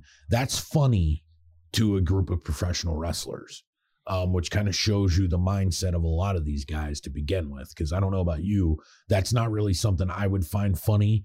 And if somebody did something like that to me, uh, not only would I not no sell it, but there's a good chance that I'm going to have a very angry and violent reaction to the person who did it to me uh, the next time I see them. So uh, and I don't know anybody really in, in the normal world that wouldn't feel the same way that I did as well there, the J. So this is something that I thought got brought to the light in pro wrestling that's been a pretty gross and disgusting thing for probably since the first time I ever heard of anybody doing something like that.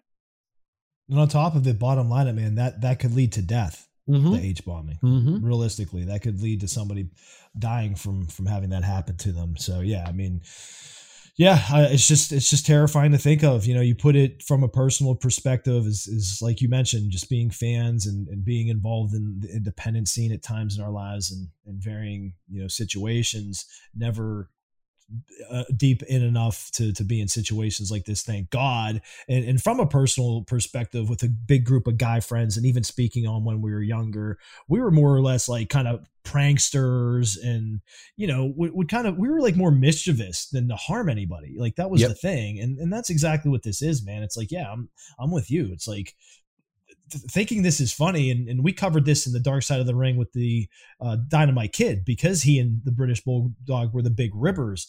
It's like it goes from that point of like some of their light ribs. It's like yeah, those are funny pranks and in, legitimate ribs in, in, the wrestling business. They even ribbed uh, Vince in, in, certain ways that he even himself would, would like end up saying found funny. Uh, different stories like that. This is just going beyond too far. It's it's to the the realm of being straight up sadistic. Yeah, this is sadism. You're absolutely right. That's 100% what these types of ribs are in the wrestling business. And there really doesn't there isn't a place for them. There probably should have never been a place for them, but this type of environment fosters this type of, you know, behavior unfortunately, and it's bizarre. And dude, you because that's what it you, was. You, have even kind of seen some of this yourself. Now you've been, you know, there was a time period where you were in the training uh, facility for the WWE, which was the OVW many years ago. And like I can tell you from our personal conversations, you've even told me a few small instances of your time there of like some really disturbing fucking behavior from people. It's the fact that I'll put it this way as a professional wrestler, you're basically well, not basically, you're an independent contractor. Okay, when you, when you're an independent contractor, this you're not part of a team. You're not. You're an individual. You know completely. So with that, my point to that is, as individuals, you're dealing with people from all walks of life.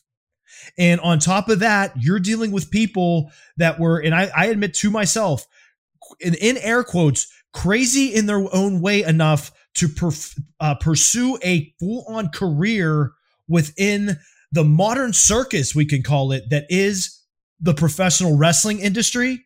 Like normal people don't get into professional wrestling. Like you're kind of in, in like in not totally normal, just being a fan of professional wrestling in certain ways, just because it's such a unique art form that, that we don't need to diatribe into.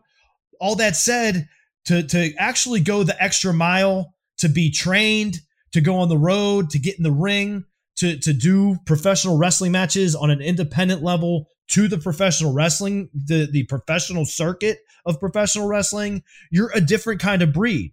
So all those factors, being your own kind of individual, being pretty crazy enough to be in this this world and it being a completely alpha male driven world, then all that said, hey Ed, you throw in drugs and alcohol. Yep. And it's a fucking and dude, it's a pipe bomb. And throwing sprinkling a little bit of mental illness in there uh, sprinkling oh, the, again, that's why I mentioned the the that's why I mentioned the individualism. Like depending on these guys with all those other aspects, yeah, you take guys that that have mental issues that are going through some shit that Dude. are doing, you know, guys are on coke, guys are on whatever the fuck they're drinking as well, because that's the whole point to the the underlying thing of this, which I know they covered. Don't get me wrong, I'm not saying people look past it, but everybody is blacked out drunk, and that by no means is an excuse but my point to saying that is that is the reason that this went to hell. And well, and it's also the situation too where nobody involved even had the option to remove themselves from it's they're not partying in a hotel they're on an airplane no one can leave that's 30,000 that, feet in the air exactly and you're in a volatile situation uh numerous times you know what i mean you have you have a you have uh, Dustin Rhodes who's yelling and singing over the the PA system that is supposed to be used for emergency related stuff or getting messages out to passengers. You have, uh, you know, they were sitting on the tarmac for seven hours with three full drink carts, which got to the point where the stewardesses weren't even serving the wrestlers anymore. They were going and getting their own drinks. Uh, not to mention whatever drugs have made it on the plane. Uh, no matter how many people were were H bombed, no matter like you know, you have people on there with like Dustin Rhodes is another example. He just had a divorce, like a serious type, you know, personal situation going on. You have Scott Hall on the plane who already has addiction issues and might be having problems. Uh, mix that in with just fatigue and and jet lag and everything like this is a time bomb waiting to happen and it's you would think somebody this isn't Vince McMahon's first rodeo you know, if this if something like this happened in 1985, maybe I'd be like, oh, he clearly didn't know what he was getting into. But by 2002, I'm pretty sure even he understood the ramifications of doing something like this. And, and on top of everything you just said, hey, add, add in the fact that they were basically celebrating, which they said because it was the yep. money era And, they were on a really successful tour coming home. So they were all high. Like you said, Bradshaw had this great match and different things. So you add that factor in too, which I think added to this. You know, it's kind of a celebration that just goes wrong. again, because you, you go too far with the party and you're, you're just, you lose your inhibitions completely. And, and to your point, you're 30,000 feet in the air on a, a cylinder fucking plane you're not going anywhere anytime soon. Like this seven hour flight to those women must have felt like 14. And, and to add to everything we're just covering, as you said, like all the booze with, with certain drugs, you know, whatever the fuck they had on it. The, the stewardess in the dark side of the ring breaks it down and the, the interviewer the producer whoever that's interviewing her asks her like okay you're so you're saying you brought in like a second cart and then a third cart like is that typical she's like never we never brought in more than one cart yeah, they were has, on like three full carts of booze that these dudes consumed. Uh, so, like, that's another thing that I want to know here: who's responsible for okaying all of those?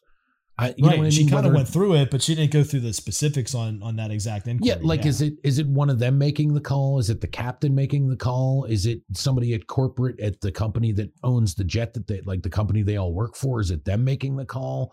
I mean, there's no single person to blame here. Like, I think it's safe to say that the wrestlers all hold their amount of responsibility in this. The airline overserved them. That's a completely separate thing. Then you have Vince, who could have done something and didn't. He instead he'd rather have JR doing it.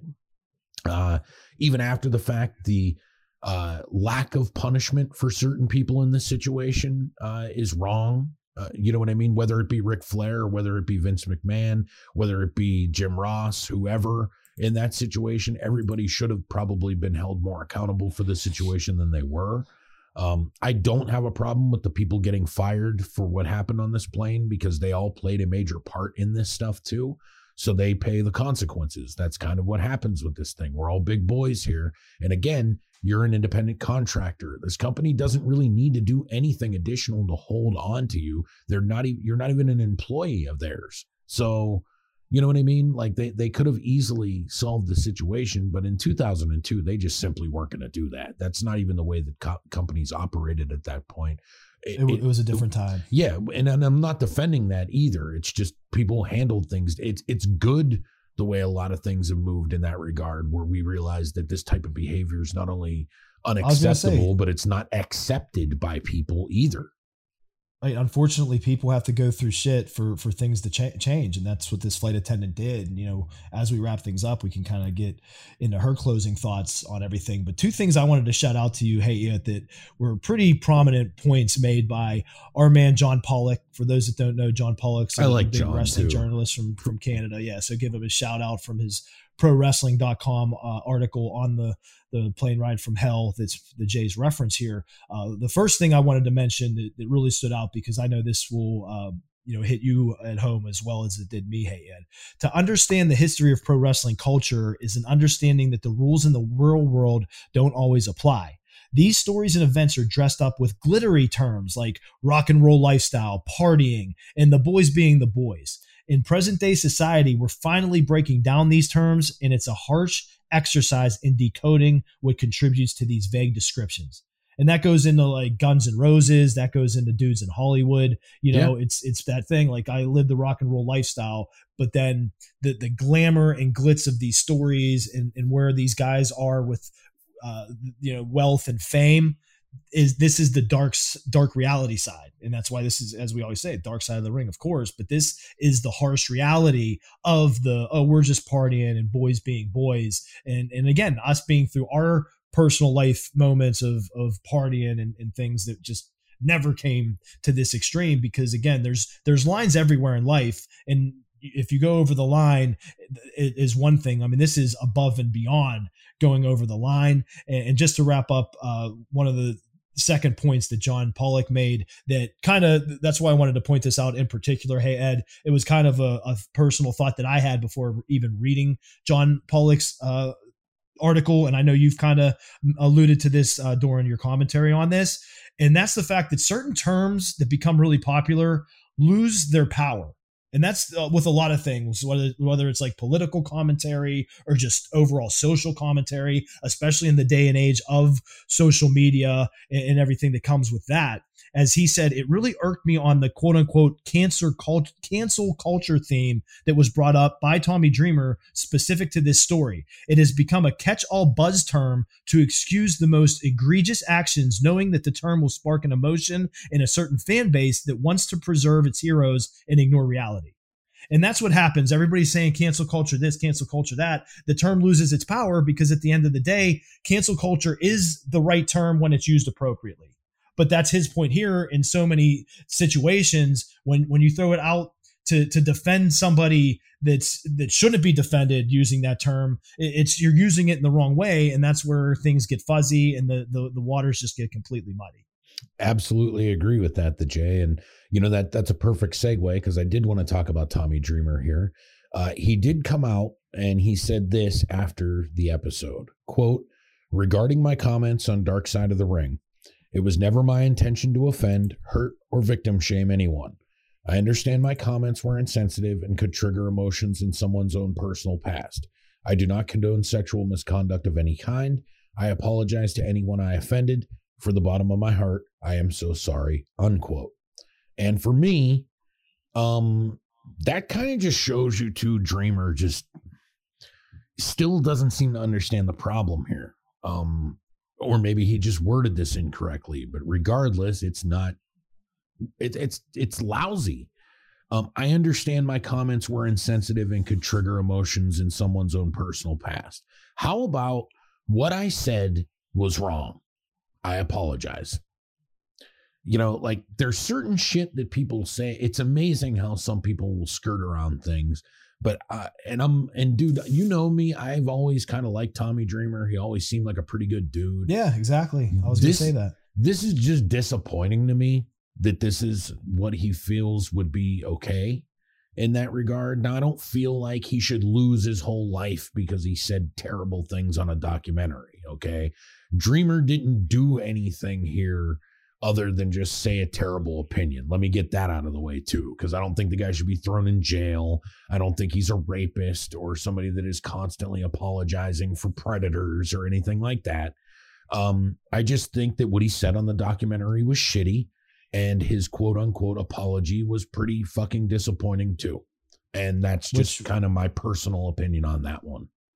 I'm with you, and that goes hand in hand with Flair's, which has since been taken down. And uh, you even mentioned because I know he said, you know, I'm paraphrasing. It's, it's I have in them. front of me. I have both But- of them here. Okay, because he he said, you know, I was told by a lot of people not to say this, but Yes. and you mentioned like, Okay. yeah, his lawyer told him not to say it. Yep. Uh, and you could you could go through it, but like what I wanted to say here was that he was actually recently after this all broke on Renee Paquette's podcast. Yep.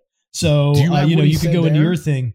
Yeah, that's that's what I, get, I was going to say. You okay. could go into it. Hey Ed, so he just said we'll see how it all plays out because I was there and I don't care whose name I got to drop if the heat falls on me. I know who was where and what and who and what took place. I know the whole story.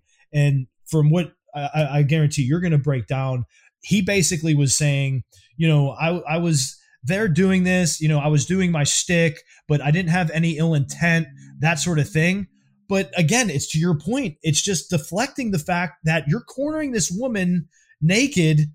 You know, no, no matter what, you're admitting that. Like, of course, he's not admitting that he placed his hand, uh, you know, her hand on his penis or anything. But even to what you're admitting to is fucking wrong, and you're just deflecting it. Like, you know, again, you got to put yourself in other people's shoes. If that's your mother, your wife, your girlfriend, your sister, your friend, period, anybody, it's just not right. Is the bottom fucking line. Don't deflect. And dude, this is something that kind of pisses me off when people say stuff like this.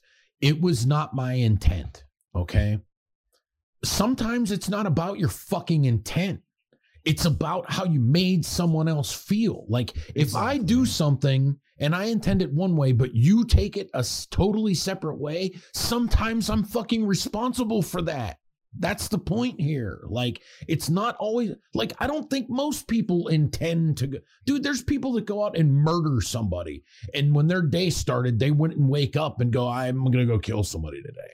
It's not always about the intent, it's about your actions. And, you know, sometimes you can't do things because it'll be perceived a certain way. Like, I can't go down to the park down from the street for me and approach every little kid I see and tell them how great they are and I hope they have a wonderful day because it might, regardless of my intent, it might be perceived by people who don't hear and know me that I'm fucking a child molester.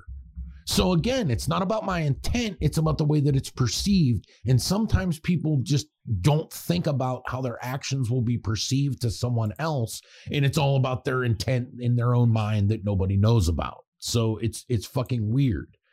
Um, but also here, this is something that I wanted to mention. This was, as the J said, this is the very first statement which Flair posted um, that has been taken down since, I believe. And it said, quote, every person that I've worked with uh, has said not to post a response, but I've never run from past behaviors before, and I'm not going to start now. I want to clarify a few things. About four years ago, I gave ESPN full access to my life for a 30 for 30 special. They covered taxes, financial issues, adultery, divorces, the passing of my child, and drinking and partying at length. Rory Karpf, desperate for uh, to matter for another 15 minutes, uh, did an interview about it this morning. When Rory's lips are moving, he's typically lying, but one part of what he said is the God to honest truth. Quote, I've never heard that he had forced someone to touch his genitals, Karpf admitted. Everyone, everything with Rick that was construed as negative, I tried to address in the 30 for 30. His drinking, his philandering, his adultery, his money problems. There's quite a bit, but never, at least in the people that I spoke to, no one ever brought up that he would force himself on somebody. Unquote. Rick continues to say, I allowed my personal life and the lives of my wife and children to be turned upside down for one reason. Whether good or bad, even in the really bad, the truth has to matter, even in wrestling. My my issues have been well documented over my 40 year career. The impact of drinking too much, which nearly killed me five years ago, has been told time and time again. The reason Rory, or anyone else for that matter, never heard stories of me forcing myself on anyone is simple. It never happened. Now, in a follow up to Wrestling Inc., Ric Flair has stated to clarify, the helicopter, as it was called, is accurate. I wish I could blame it on my youth but it was a case of drinking too much and being inappropriate, and I apologize for that and have countless times over the years. I made some bad decisions during dark periods in my life, and it is something I've spent a significant part of years I was given by the doctors in 2017 to make right. I condemn sexual assault in any way, shape, or form. I could and have written books, as have others, that have covered my transgressions. I've made some terrible decisions, but I've never forced myself on anyone in any way, period. Ric Flair has been removed from the WWE show intro, intro before last night's Raw, and his merch has been removed from the WWE shop as well. Um, the first one wasn't the best example to me of what Flair should have done. Um, basically said that this dude's a giant liar, but he told the truth when he said something about this, which happened to show Flair in a good light. Um, Again, and deflection. And he also said that that Rory Karpf dude said nobody that I've ever spoke to has basically said that Ric Flair has forced himself on people. That's great. Doesn't mean you've spoken to the right people or enough people. Um, I guarantee you, in that article, he didn't speak to either one of the women that were um, stewardesses on the airplane, for that matter. Um, I did think the second one was better from Flair. Um, and I do think in a lot of ways he is telling the truth uh, in saying that, you know, his health got affected a few years ago and he's kind of changed his ways, which it seems like he has. He's married. Um, you don't hear a lot of the same stories about Ric Flair that you would used to hear on a regular basis. So that's good. Okay. That is good. But yeah, it took him 75 years. Exactly. Thank you. And it and he kind of didn't really do that until he saw maybe the writing on the wall, uh, where this kind of thing was happening to people with these past transgressions. So all I can really say in this matter is um, don't act like a drunken asshole and it won't be a problem. Um, it sucks for the person that this happened to. So I understand that. Um, a person who I felt came across as incredibly genuine and basically still seemed to be downplaying what actually happened uh, as not to make a big deal about a lot of it. So I felt that was pretty credible as well.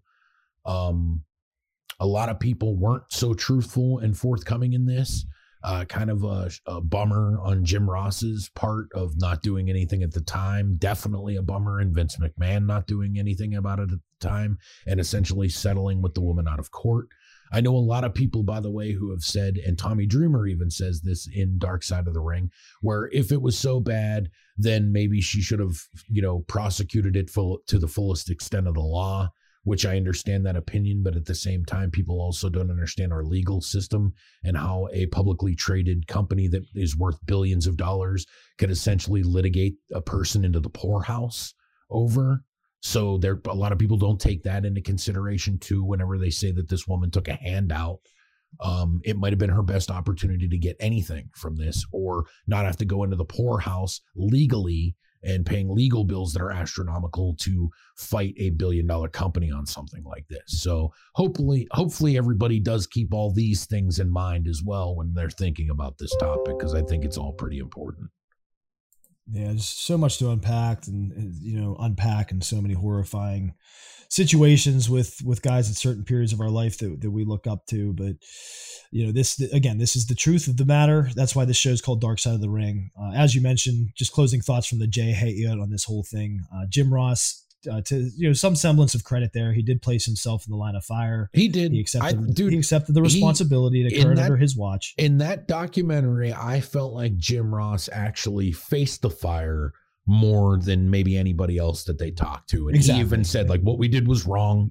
I, I am not proud of this. Like he, you know, and he's he's kind of you know expressed regret from the whole entire incident for years. So Right. That's why and, I think Jim Ross comes across the right way compared to somebody like a Tommy Dreamer.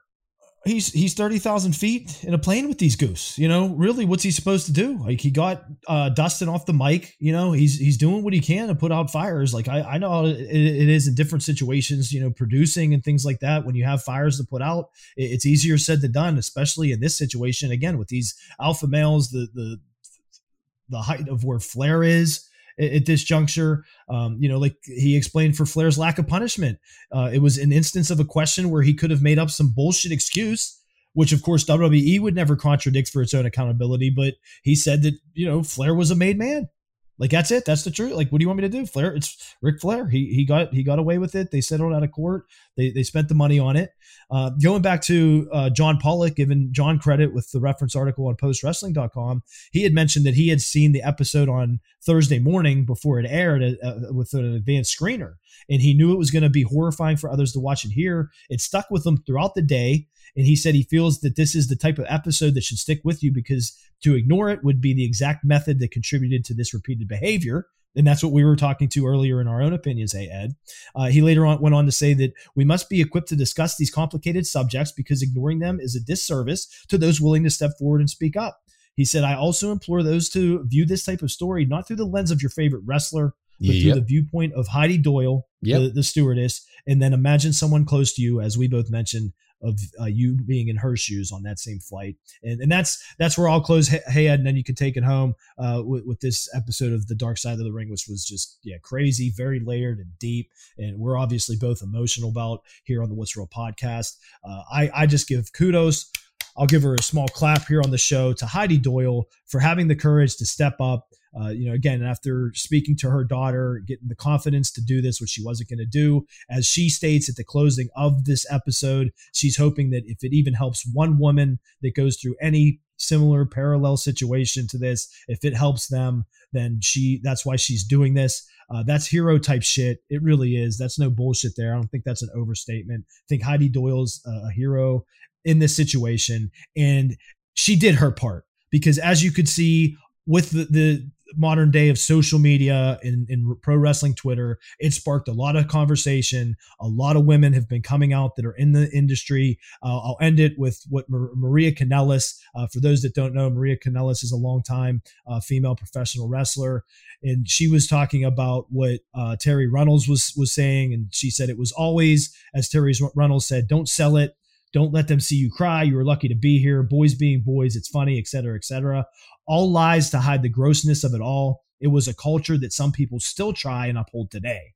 Back in my day is part of that lie, is what Maria said. So, you know, you got to think about the women in this situation. But again, just to close it, hey, Ed, kudos to Heidi Doyle for having the courage to step on here. And Heidi, you did your part. We're talking about it here on What's Real. Thousands, if not millions, of people are talking about it on Twitter and within the professional wrestling industry.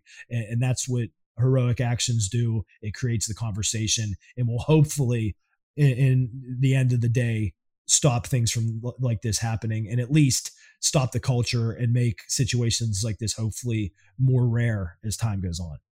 Absolutely. Uh, I totally agree with that. And obviously, kudos as well uh, to Evan Husney and Jason Eisner for making this episode uh, part of the Dark Side of the Ring series.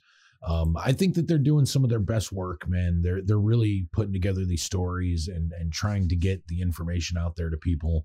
Um, you know, it again though. I, I always say this too, man. The dark side like this kind of shows you the light as well, and you know that that that does still exist. It's not all shitty. Um, but you know, putting an eye on these stories is something that's important. Um, it's part of the history of professional wrestling, and it's it like you said, the Jay. It's what helps you just essentially get better um, as a person. So and as an industry. So hopefully that happens, and this kind of starts steering that in the right direction. So I thought it was definitely a successful episode uh, for them. Um, however, I did see this, the Jay. I don't know if you saw this or not. Did you see that this was the lowest rated episode of Dark Side of the Ring ever? no, I don't know why that would be. Uh, yeah, I don't know either. I don't know if it was bad timing, maybe with football games and other things like that. I, I really don't know. Um, I'm sure enough people will get to see the episode uh, because they do replay them uh, quite a bit, but that was a bit surprising just as far as from a rating Very. standpoint. So, and it kind of shows you too, man, that that that layoff for them really does hurt. uh, because the show was firing on all cylinders, and then they had to stop it and then do like part B of the season. So uh, maybe they learn, you know, the people at Vice have kind of learned their lesson with that, and you know, they just kind of do it the way that they did to begin the series over the first couple of seasons. Um, but definitely a good episode.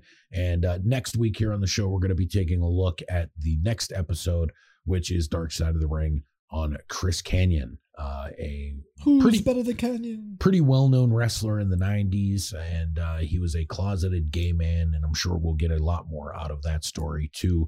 Uh, this upcoming week on Dark Side of the Ring. So, we are going to take a quick commercial break. And whenever we come back, we are going to break down the NFL, guys. We have a massive NFL segment uh, ready to go for you guys. So, stay tuned, everybody. We'll be back right after this on the What's Real podcast. Join us next week for episode 88 of the What's Real podcast. Dark Side of the Ring Season 3 continues with the episode on the great Chris Kanyon. Also, we have a full week of NFL coverage, including predictions, power rankings, and the breakdown of the Steelers versus the Bengals. Also, 31 days of Halloween begins as the Jay and Hey Ed break down some of the season's best. And also, we're going to cover AEW's biggest week in company history and WWE's Extreme Rules 2021. Hey, hey everybody, this is Herman James with the What's Real Podcast, and I'm here for Goofs R Goofs on the 88th episode of the What's Real Podcast, where the guys talk about things like pooping at Steeler games and Texas moms yelling about anal sex and cornholes. All that and much more next week on episode 88 of the What's Real podcast.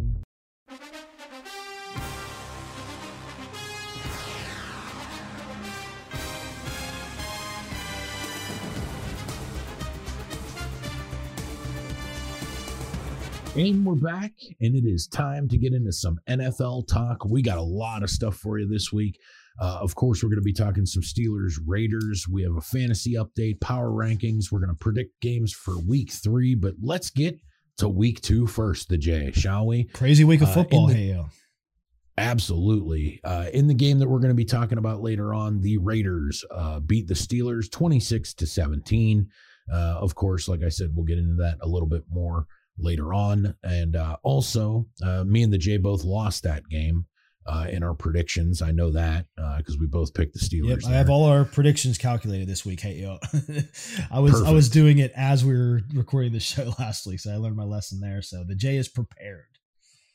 Next up, we have the Giants taking on the Washington football team. And we saw the Washington football team pull this one out at the last moment with a field goal, winning the game 30 to 29. And I believe I got this one wrong, the Jay, and you got it right. Yeah, we were split here. I picked Washington, no, but hey, could have went either way. Don't feel bad. Hey, at thirty to twenty nine, this was a tight game, and these two teams, as the the score will tell the story there with the thirty to twenty nine final, are very, very you know closely matched. Yes, th- this is going to be a tight division this year, I think, with with these teams, and not in a bad way like it's been in the past. Uh, they're all at least somewhat solid, uh, regardless of what you see. Uh, they're not the best, but they're not the worst by far. Um, next up is a game that I, I know I got this one wrong as well, but I'm still glad that I made the pick because I think they're a better team than than people are giving them credit for, even though they lost this one 20 to 17 to the Chicago Bears. I'm talking about the Cincinnati Bengals. Um, not a bad game. It's it's a game that I look at as being still good for the Bengals, but not great for the Bears because Andy Dalton got hurt. Uh, Justin Fields would fill in, but didn't have the greatest game either. Uh, the Bears are a very they're like a conundrum right I- now. that's- This that was and my they were like that last year, but even more so now. Yeah, I was saying last last week because we yeah we both took the L on this. We both picked the Bengals, and I was saying like just watching that Bears primetime game against the Rams, and, and I should have sus- suspected it was against the Rams. I I had been mentioning that they kept themselves alive with their running game, and that's another thing that they they showed in this one. And they, they ended up getting an unexpected W that was definitely an upset to me. So yeah, the Bears are just all over the place this year. We'll follow them week to week, and as we always say, that's why it's you know fun varying from week to week, seeing what happens. And dude, I'll give the Bengals a little bit more credit here too because they lost this game by three points off Joe Burrow's worst game as a professional, where he threw three picks. Three picks. So the fact that they were even in that game is amazing, but they still should have probably won. Uh, next up is the Browns at Texans, or I should say the Texans at the Browns. We saw the Browns win this one 31 to 21 in a game that I think we both picked correctly. Yes, sir. Um, but you know, uh, not the best performance by the Browns. I will say that, um, and that's because of injuries, and we'll get onto that a little bit later Oh, in the the power injuries. rankings Oh, as yeah. well. But this is one of the teams that they started stacking up for as of this weekend. Yeah, that that's the issue, and and that that happened to the Texans as uh, their quarterback went down. So Yeah, Tyrod Taylor. Tyrod Taylor. Yeah, thanks for picking me up there when I was down. Hey, I couldn't think of his name. Did my annual my weekly brain fart. But yeah, th- this was closer than expected. The Browns stuck in there though. They showed some heart, and as you said, both teams falling out in, in an injury plagued week two of the NFL, which, like you said, we'll get more depth in, into as we go. And that's exactly the story. The next game, we saw the Los Angeles Rams defeat the Indianapolis Colts 27 to 24 in a game where Carson Wentz, the quarterback for the Colts, literally hurt both of his ankles. unbelievable and that and that's Yeah, just uh, a horrible track record we always state it's not like anybody is going out there wanting to get hurt he's not faking these injuries but it just shows you lineage of uh, an injury stricken career after a very successful run at the outset of of playing in philly and, and going to the super bowl and then you know with with that injury lineage that we're mentioning had Foles take over and win the Super Bowl for Philly that year, even. So it goes all the way back to that, hey Ed. And now, you know, a, a terrible injury, and, and of course you hate to see it. All due respect to Carson Wentz, but yeah, double double ankle injury in this one, and, and this game was closer than than we had anticipated, with the Rams only going over by about three over the Colts here. Yeah, and I, I'll be honest with you too. I think the Rams are one of the better teams in the NFL. I think that they're kind of showing early on that their their offense. Yep, we'll see that in the power to kinda rankings. Shoot it out with everybody as well. So I think that's what makes them such an, an appealing choice for the season too. Uh, next up in a game which I definitely got wrong, the Bills would go on to just annihilate the Dolphins thirty-five to nothing in a game where the Dolphins saw their starting quarterback Tua Tungla Tagovailoa. Uh, that's how I'm just going to say it. We're just going to say Tua. Uh, got carted out uh, with a rib injury. Uh, they were completely lost in this game as Buffalo seemed to find their footing and just put put put the wood on them. Yeah, as I quote Arn Anderson, "Hate you." I hate to toot my own horn, but toot toot. The J did pick the Bills, and I, I mentioned Yep. I was thinking that this was uh, a rebound week for the Bills. Uh, I, I d- definitely not disparaging your hope in the Dolphins, and and as always calling out the the great uh, head coach Flores. But I, I just felt like the Bills, who I, I was mentioning, a lot of uh, experts even picked winning the AFC over teams like the Chiefs. So I, I figured that they were not going to win. Uh, I'm sorry, they were not going to lose in week two, basically no matter what, and they showed it here, uh, giving up no points to the Dolphins. Uh, we also had a big win for the New England Patriots to go one and one this weekend. They beat the Jets twenty five to six. Um, an easy win against a mediocre opponent.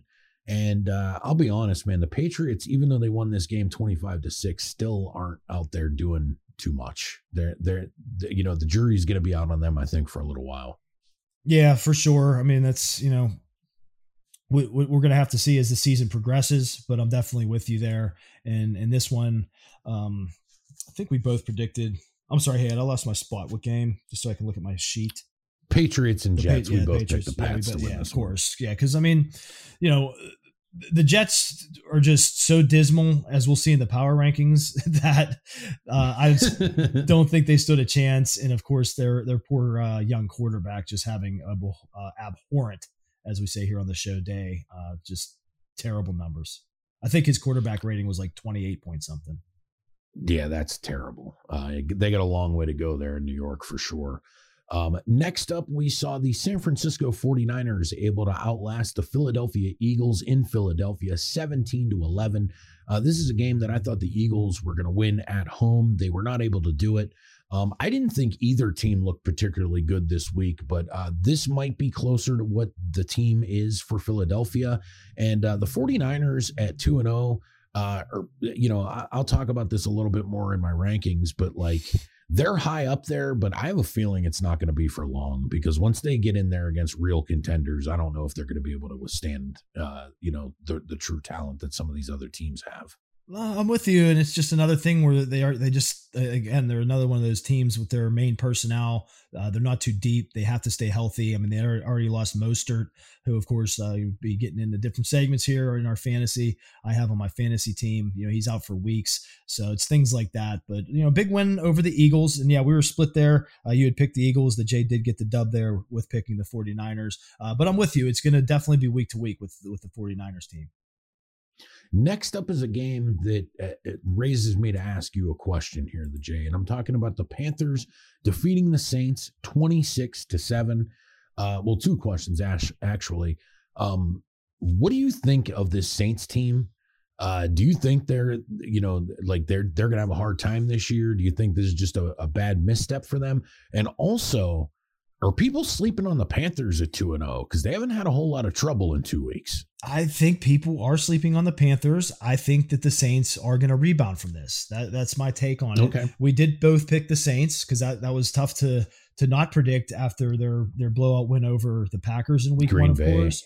And and I think a lot of it rides on Jameis Winston. Of course, there's going to be varying factors, but the the better Winston plays, and it's a simple way to look at it. Uh, but I just stand by that. The better he plays, the more chances the Saints as a team are going to win. Obviously, and he didn't play well in this game. On the other hand, which is a great point, Ed, the Panthers didn't have a great year last year, so you're kind of sleeping on them, but they still have McCaffrey. They, they have Darnold now that, that, like we said, if he plays to his potential, which he currently is, they're going to be a strong team. They got a solid defense. So I, I like that point. And a good line. And a good line, which is good big, as we know, line. we'll be into with yep. with Pittsburgh. So, so yeah, this this team could be can, can be coming up uh, unexpectedly here in the 2021 season. Next up, we have the Denver Broncos defeating the Jacksonville Jaguars 23 to 13. Um, this is kind of a game where I feel like Teddy Bridgewater uh, kind of, you know, it, it looks like he's going to be a consistent uh, thing for the Broncos this year, which is good. Um, and Jacksonville is just in shambles. I don't think it's much of a surprise. I think we both picked the Broncos to win this one too. We did, and yeah, we correlate with our power rankings. Uh, we're typically not that ridiculously off, hey, other than some discrepancies here and there. Tough to predict some of the stuff, but we're consistent with the Jaguars being the worst team in the league, and we were pretty much saying that in our preseason coverage with with the college coach coming up in Urban Meyer. Uh, you know, what could be a really good quarterback, but his rookie year just getting thrown in the fire and just not a lot of good role players there, which which is showing. And uh, yeah, the Broncos uh, pretty steadily with a 23-13 victory, not surprising at all. Next up is the game that I thought might have been the game of the weekend, and I'm talking about the Arizona Cardinals beating the Minnesota Vikings 34 to 33. Um, I think the Cards have what it takes to stick with pretty much anybody in the league, and I, I think that the Vikings just played really, really good uh, this game, at least on offense. Um, but again, COVID Kirk, man, he he comes up short. It's just what he does. Um, but at the same time, man, I just don't think I, I just don't. There's problems in Minnesota that go further than football and uh, and I just think Arizona's built so like we're going to see them be a contender probably for the remainder of the season. I keep mentioning when we bring up the Cardinals how well balanced they are, and that's a huge thing in the modern NFL to have all facets of the game going going balanced. The Vikings are going to put up fights each week, but them being on the dub side, which is a goal, is another story, and that's what this shows 34 33. It was tight. It was a great game, as you mentioned, came down to the end. Uh, one quick thing here, which was like a, a little uh, bullet point hey, uh, with the Cardinals. We were talking about Chandler Jones last week uh, with his uh, record setting for the Arizona franchise sack game uh, last yep. week, having five sacks. That's actually Jon Jones of UFC uh, fame's one of his That's NFL his brother. brothers. Yeah, which I didn't yep. fully realize. I saw a picture popping up after that standout performance, so I did want to call that out on the show. That Bones Jones' brother uh, is beast mode, in this year on a really good Cardinals team. But yeah, really good game, uh, but not surprising with the outcome with the Cards getting their second dub of the of the year. Next up, we have the Tampa Bay Buccaneers defeating the Atlanta Falcons 48 to 25 in a game, by the way, that it was way closer than what the score indicated. Uh, the Falcons stuck around in this one. Um, I didn't think that Tampa played that great this game. They did at the end when it counted, But um, you know, again, I even though I think Tampa's probably the best team in the league right now, um, they, they they're beatable and teams are going to be coming for them because they haven't been playing the greatest uh, teams off the outset with Dallas and, and, Atlanta.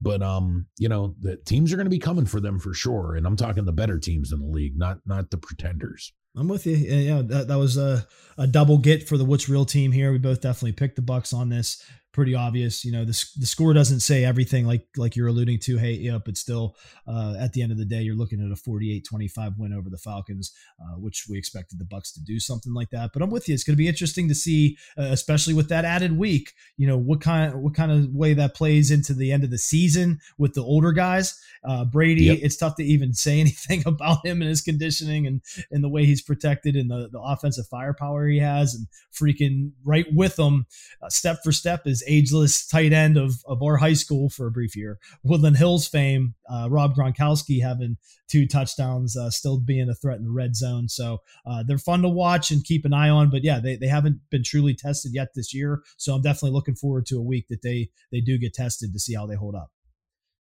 Another game that I got the chance to watch this weekend that I it reminded me like an old school game, and I'm talking about the Dallas Cowboys uh, beating the Los Angeles Chargers 20 to 17 in a game that you know there's plenty of mistakes and stuff like that, and uh, some pretty good defensive play from two teams you might not expect to uh, to do so. But uh, I was really surprised at how much the quarterbacks were kept in check in this one. Uh, it kind of delivered a little bit game, a little bit different of a game than I thought we'd get.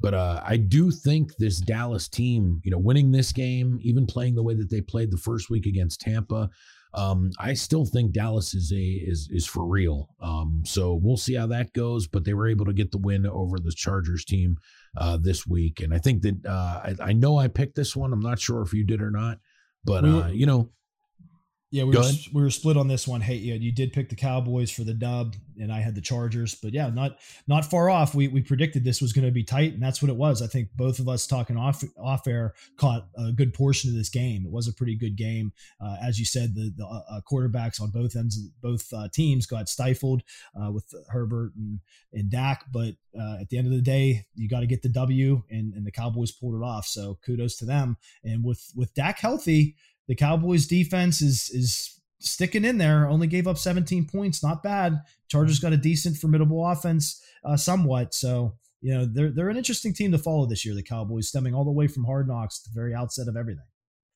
Yep, I would agree with that as well. The J.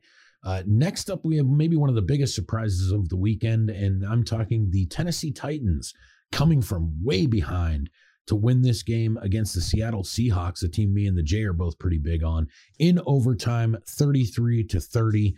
Uh, we didn't think that the first week of the Titans was quite indicative of what they were, and uh, you know that this week here proves it because That's they beat a like. really, really good Seattle team. Yeah, and and the comeback, like you said, that's that that showed a lot of heart and showed that they they wanted to get this win. And yeah, we both took the L on this. Didn't expect uh, this kind of game, and uh, it was another thriller, man. And like we said at the beginning of the segment here, just a crazy week too. So fun to watch. Loving the red zone, and this uh, came out to overtime, and the Titans had the the last strike at the right time, 33-30 win. And another game that was quite the game was on Sunday night and I'm talking about the Baltimore Ravens, our division rival, was able to outlast the Kansas City Chiefs 36 to 35 in a game which we legitimately, like, we called it this season for them. Uh, that Lamar Jackson's going to have to put that team on his shoulders if they want to win. And that's exactly what he did Sunday night. They were able to beat the team that previously I thought was the best team in the league. That's what that's what he did, and that's what they did. Hey, you called it, and uh, that that kind of gave me some sort of redemption for sticking in there with the Ravens. We'll get into a little more in depth talk about that in the power rankings, but yeah, big win, and I loved watching this game. This is why I still love watching football, even when it's not our hometown team, Pittsburgh Steelers. I watched this on Sunday night, the whole game. Uh, typically, not all the time do I do that just because Monday's brutal, that sort of thing. But I stayed up late for this one, was up the whole time, enjoying it. It was like a great boxing match, dude. The whole, it was such a well paced game, other than the the goddamn commercials, not to diatribe into that, watching Ugh. live television, which is rare in the modern age, brutal playing with my phone for three and a half hours in, in, between the plays. But nonetheless, back and forth action the whole time. Amazing plays, great highlights, great football game, great way, way to end a crazy week two, in a, and a big upset win from the Ravens. And lastly, on Monday night, and not much of a surprise, uh, a rebound for Aaron Rodgers as the Packers would go on to defeat the Lions 35 to 17. Uh, not really a great game or anything like that. Although I will say that the Lions are looking better. They do have something sort of building up there, uh, but it's still, you know, a season away or two seasons away from being anything. So the Packers rolled on this one uh, as expected. Yeah, I mean, I mean, particularly the the biggest Packer fan, you know, specifically. I have no horse in the race with them, but I, I kind of it was good to see for me as an NFL fan to see a contender that was looking like crap. You know, not only the first week, but at the outset of that game. You know, if you were watching that, like the beginning, they were kind of sputtering, of course, and stuff, and then the two Aaron's just blowing up. And and I don't know if you saw, but it was great. Aaron Rodgers basically did a pro wrestling promo afterwards because all the shit he was yeah. taking after week one with the the trolls and everything else. It's absolute horse shit, which we say a lot here on the show. He said so that was great, but uh, but yeah, yeah, good game, and um, it, it just makes the the power rankings. Uh, that much more difficult week two here with with varying different things going on and the Packers still being in the mix. All right. So uh, prediction wise, the J, how did we look this week? So we're stemming from the J coming in eight and eight from week one, and hey, yeah, with a very impressive twelve and four from week one. The J in week two doing a no, bit I was, better. I was fourteen and two in the. Oh, I'm sorry. Week, yeah, me and my me and my math. There you go. Uh, an astounding fourteen and two. So we'll, we'll change these numbers live on the air as the Jay does. We're truly professional here. And uh, week two, the Jay's coming off uh, one game better, but I'm in the win section instead of the five Hondo. I came in in week two at nine and seven, hey, and you came in tallied at ten and six. So beat me again by by just a game this time. So making some leeway. Uh, but that gives my tally uh, through week two with our NFL predictions. The J is 17 and 15. And hey, yeah, I got to do the math here live on the air for you now uh, you would be 24 and 8. All right. Good I'll shit. Great. Oh, it's amazing, man. Good shit. Hell yeah. So, all right. Now, the Jay, we move along here uh, before we get into more NFL coverage itself. Let's go into the world of fantasy booking here. So, uh, the Jay this week, as far as fantasy goes, how did you do? Uh, uh, the J is coming off a good start, really strong start in both of my leagues. The two teams, the purple headed Warriors and the blue Dragons, were both 1 and 0. And now we're both 1 and 1, Hey, you at 500. Uh, we'll, we'll, get into the breakdowns, but yeah, let's start there and I'll throw it back at you. Uh, I, I lost both games this week. Yep, I lost as well uh, by two fucking points. Um, so uh, but the good thing is, this is what I'll say. Last week I was in third place, and uh, you know this week I'm in fifth place. So I'm one and one, but I got a total of 271.52 points this season. That's a tiebreaker. So uh, I'm doing pretty good. I'm happy in the position that I'm in, and I'm also scheduled to uh, uh, to win this week. So we'll see how that turns out because I was supposed to win last week too, but it didn't work. So hopefully we'll do better next week yeah, the Blue Dragons in the Rivers Edge League got truly slayed. Hey, you know, very embarrassing. My opponent, Juggernaut, uh, going by that name, 167.6 to 86.56. Hey, Ed, just crushed. Tyreek Hill Jeez. had not even six points. Josh Allen for a quarterback did very mediocre. Uh, Golladay in, in New York, the New York guys just hand in hand with Barkley horrible games. Miles Sanders had less than seven points. Hockenson, you know, he came in strong on Monday Night Football. That was about it. Uh, other than Adam Taylor, he had another pretty good game. My kicker, hey, yo, my Miami kicker, who I'm dropping, had zero points. Yeah, I did see that. And the uh, the Washington defense that going in we thought was a pretty solid defense had three points. I mean, it just is what it is there. And uh, going to the other team here, um, that team's the the famously named Purple Headed Warriors. Uh, that wasn't as bad of a shellacking, but a pretty big one. You did a lot better than me coming within two. Hey, Ed, this one was 111.9 to my 88.5. Uh, Patrick Mahomes having a really good game. Uh, Hollywood Brown on Sunday night with a really good game. Everybody else on my team completely shitting the bed, and a lot of them are some solid name players. Then you go to my bench, as we talked about with the theme of the actual NFL in week two being very injury heavy, which we'll cover more in the power rankings. The J, out of seven guys on his bench in this particular league, five of them have the red, not, you know, denoted notes of injuries. Zach Ertz, COVID 19, Gallup on the IR, Mostert on the IR. The J might be in trouble. Hey, yeah, I mean, as far as my team went this week, I got a really big performance of 34.80 points by Aaron Rodgers.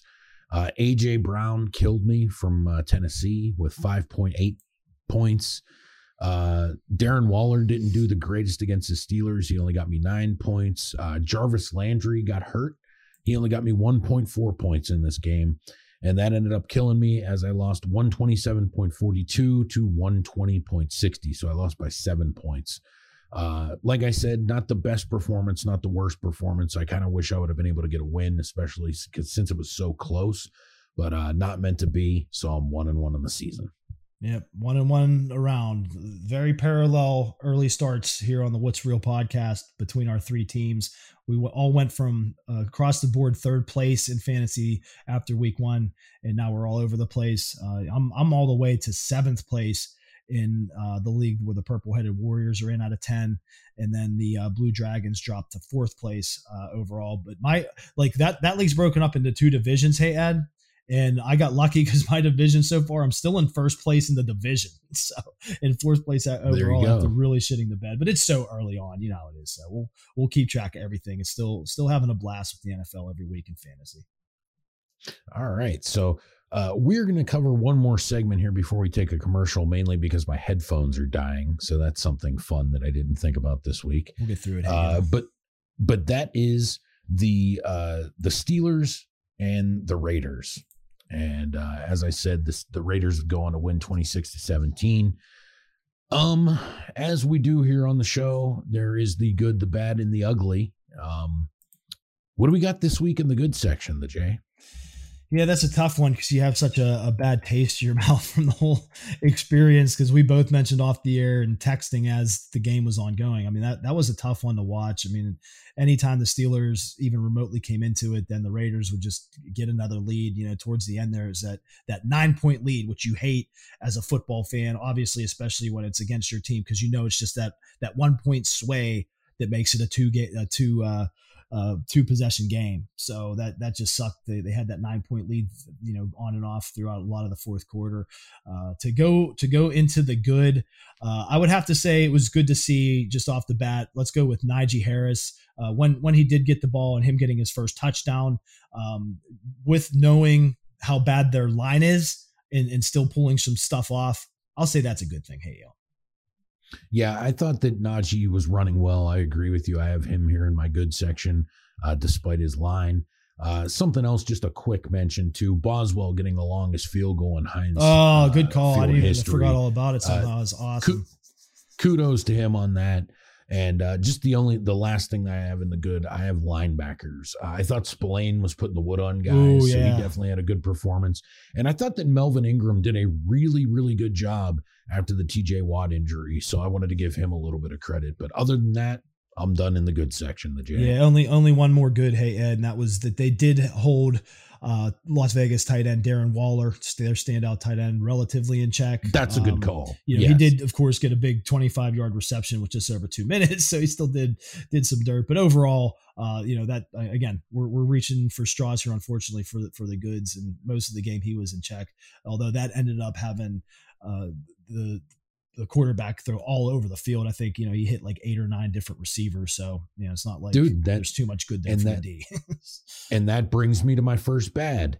The Steelers' coverage of Darren Waller was so good they left everybody else open, and it absolutely killed their defense. So there you go. There. Yeah, that's uh, that's the bad one. with you. Hey, Ed, uh, just a shout out because I don't have too many here. Uh, just overall with this game because it was just so mucky. Uh, so it goes hand in hand with our commentary right there. And and I apologize for the brain fart on Derek Carr.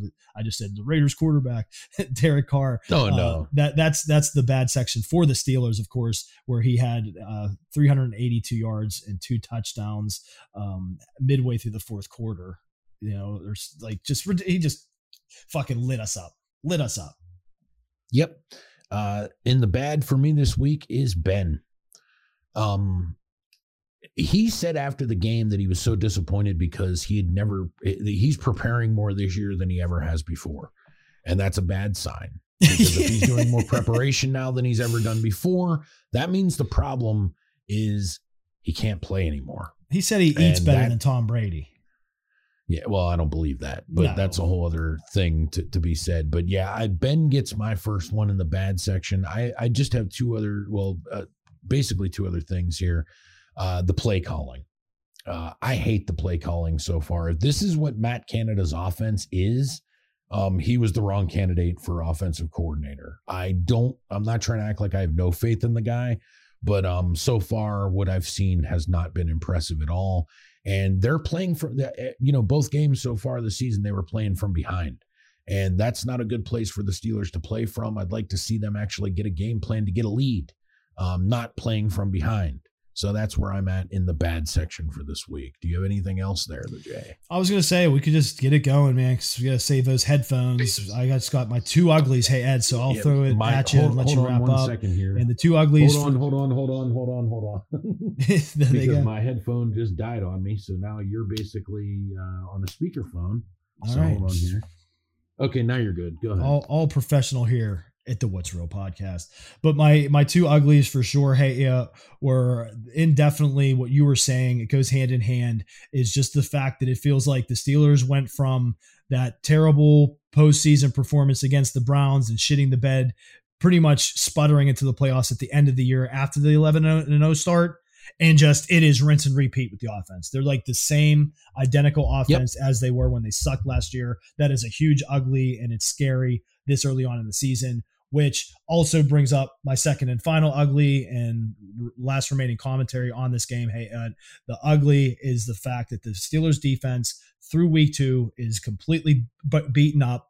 And I know that uh, I think it was Haden or Fitzpatrick saying there's no excuses for injuries. That's the NFL. The the Raiders have uh, injuries too. Uh, Jacobs, their big running back, didn't didn't play against us and things like that. I get all that it doesn't change the fact that we have just huge injuries this early on from multiple players on defense. That's an ugly to me. Yeah, I kind of agree with you. I wrote here the Watt injury, uh, but that leads me into kind of what you were saying. Uh, this defense, without its starters, they can't perform the defense they just they're not effective. It doesn't work. They they're it's it's like trying to run your car with two tires. Like that doesn't work. It's going to be a problem because it's going to weigh you down when on those other two tires. That's the problem here.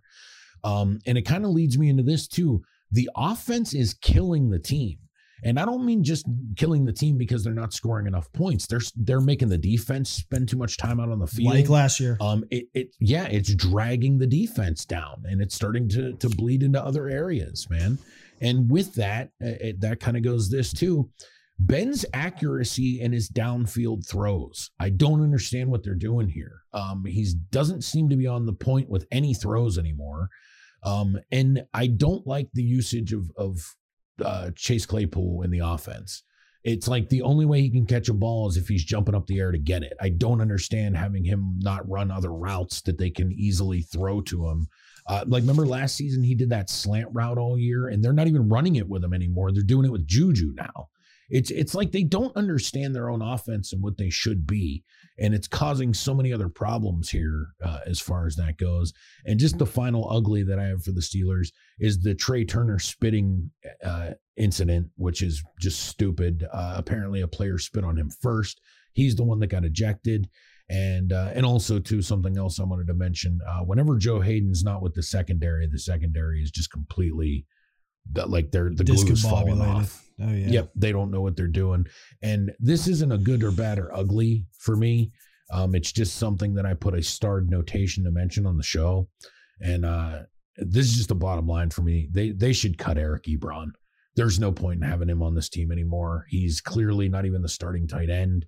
Um, he doesn't block well. Um, he doesn't fit into the offense, and that's a roster spot and a decent amount of money that they could save by just getting rid of him. Uh, I don't see a point of even keeping him on the team at this point. I agree. I agree. There's that early play early on where Ben pulled off that Ben magic he does, keeping the play alive, was like falling down through this crazy pass and Ebron. And, you know, it wasn't the easiest catch. He's diving, but it hit him in the hands and he's become stone hands from necessary roughness fame, like just dropping everything. Yep. So I'm with you. I mean, I, I wouldn't care less if they dropped him. Yeah. So there you go. A pretty ugly game in general from the Pittsburgh Steelers. And uh, I don't know how you're feeling, Jay. We got to go into this week against the Bengals. Um, ben is currently questionable, along with everybody else that we've already talked about. It looks like uh, Tyson Alualu uh, is going to be done for the season, most likely, or at least done for a significant amount of games. This I don't know if you saw this or not. The Jay the Steelers have signed Taco Charlton. Yeah, I did to the yeah. practice squad, which I actually think is a pretty decent sign considering with who's out there right now. I'm glad that they did that move. I just hope that we see a better Taco Charlton than we've seen the last time he was on the field for the Miami Dolphins. We gotta hope Tomlin and his coaches pull the infamous, well, not infamous, the famous Belichick. You know, taking a kind of misfit toy and with potential and and turning them into their full potential and giving their career resurgence here in Pittsburgh. And dude, I got to ask you this question. It's just one more thing that I want to know here before we we go to the commercial break. Do you think it's time that maybe the Pittsburgh Steelers go seek some outside help for that offensive line? Uh, which I know is kind of a, a desperate move, but I think desperate times call for desperate measures, and it's going to be a long year that Ben Roethlisberger's probably not going to make it through if this continues. No, he's been getting crushed. I think he was knocked down at least seven times, and he has a hurt pec now. As you mentioned, he's hurt. So, uh, and it's week two. So yeah, I mean, but uh, again, if if they don't have guys there now, then I don't know where they're going to find them. But if they can find somebody, we're we're calling for you. I'm completely with you. We need the help for sure. Yeah. So uh, hopefully next week it'll be a little bit better against the Cincinnati Bengals, but uh, we will talk about that, of course, uh, in a little while here. Uh, so we will be back, guys. We're going to take a quick commercial break. We'll be back right after this on the What's Real podcast. Hey, Yins, guys, this is the J from the What's Real podcast for our official sponsor, Churchill Pictures.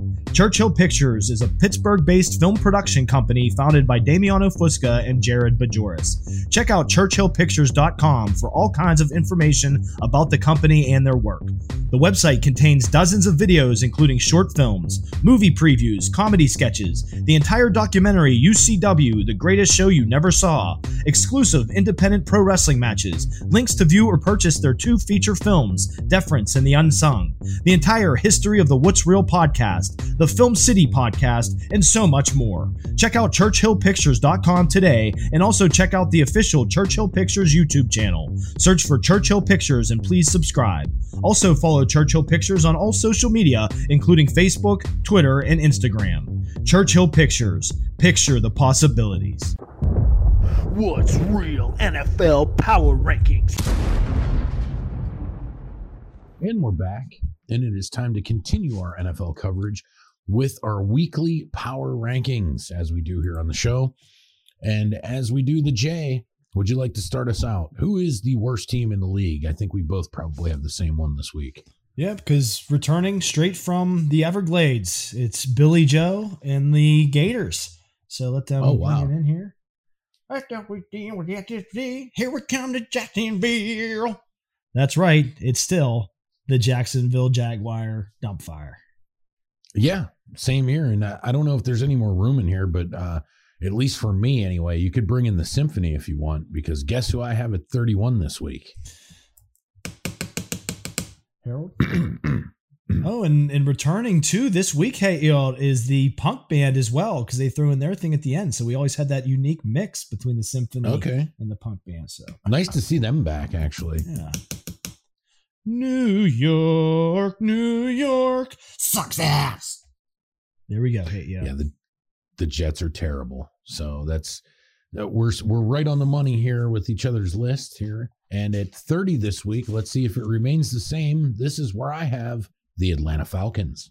All right, I put the uh, the Lions here because they'll stick around. They do some stuff, but I just still think they're in the dumps. I'm not too far behind you with where I put the Falcons, but that's where I'm at right now with the Lions.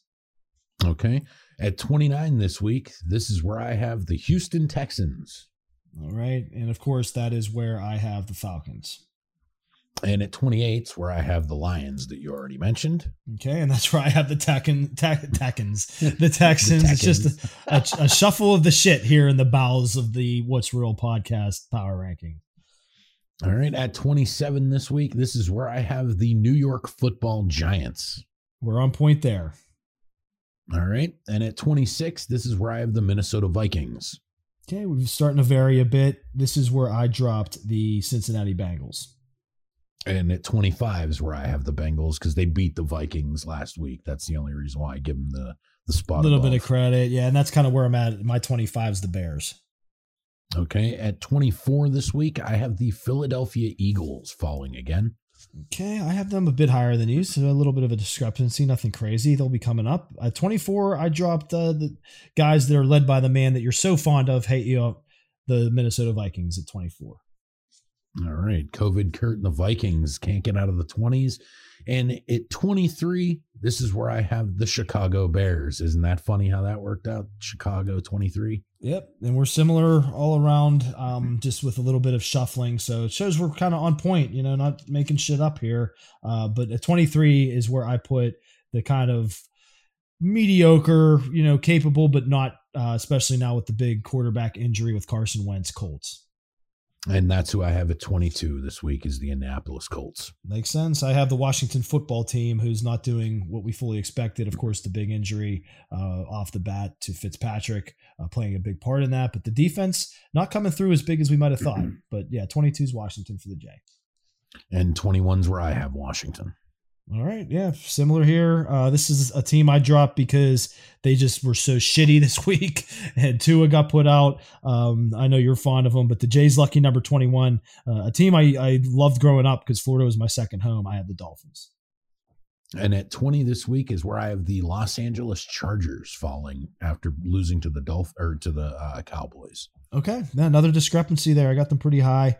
Um, at 20, I have the Eagles that you already named. That was like a four team discrepancy between us there.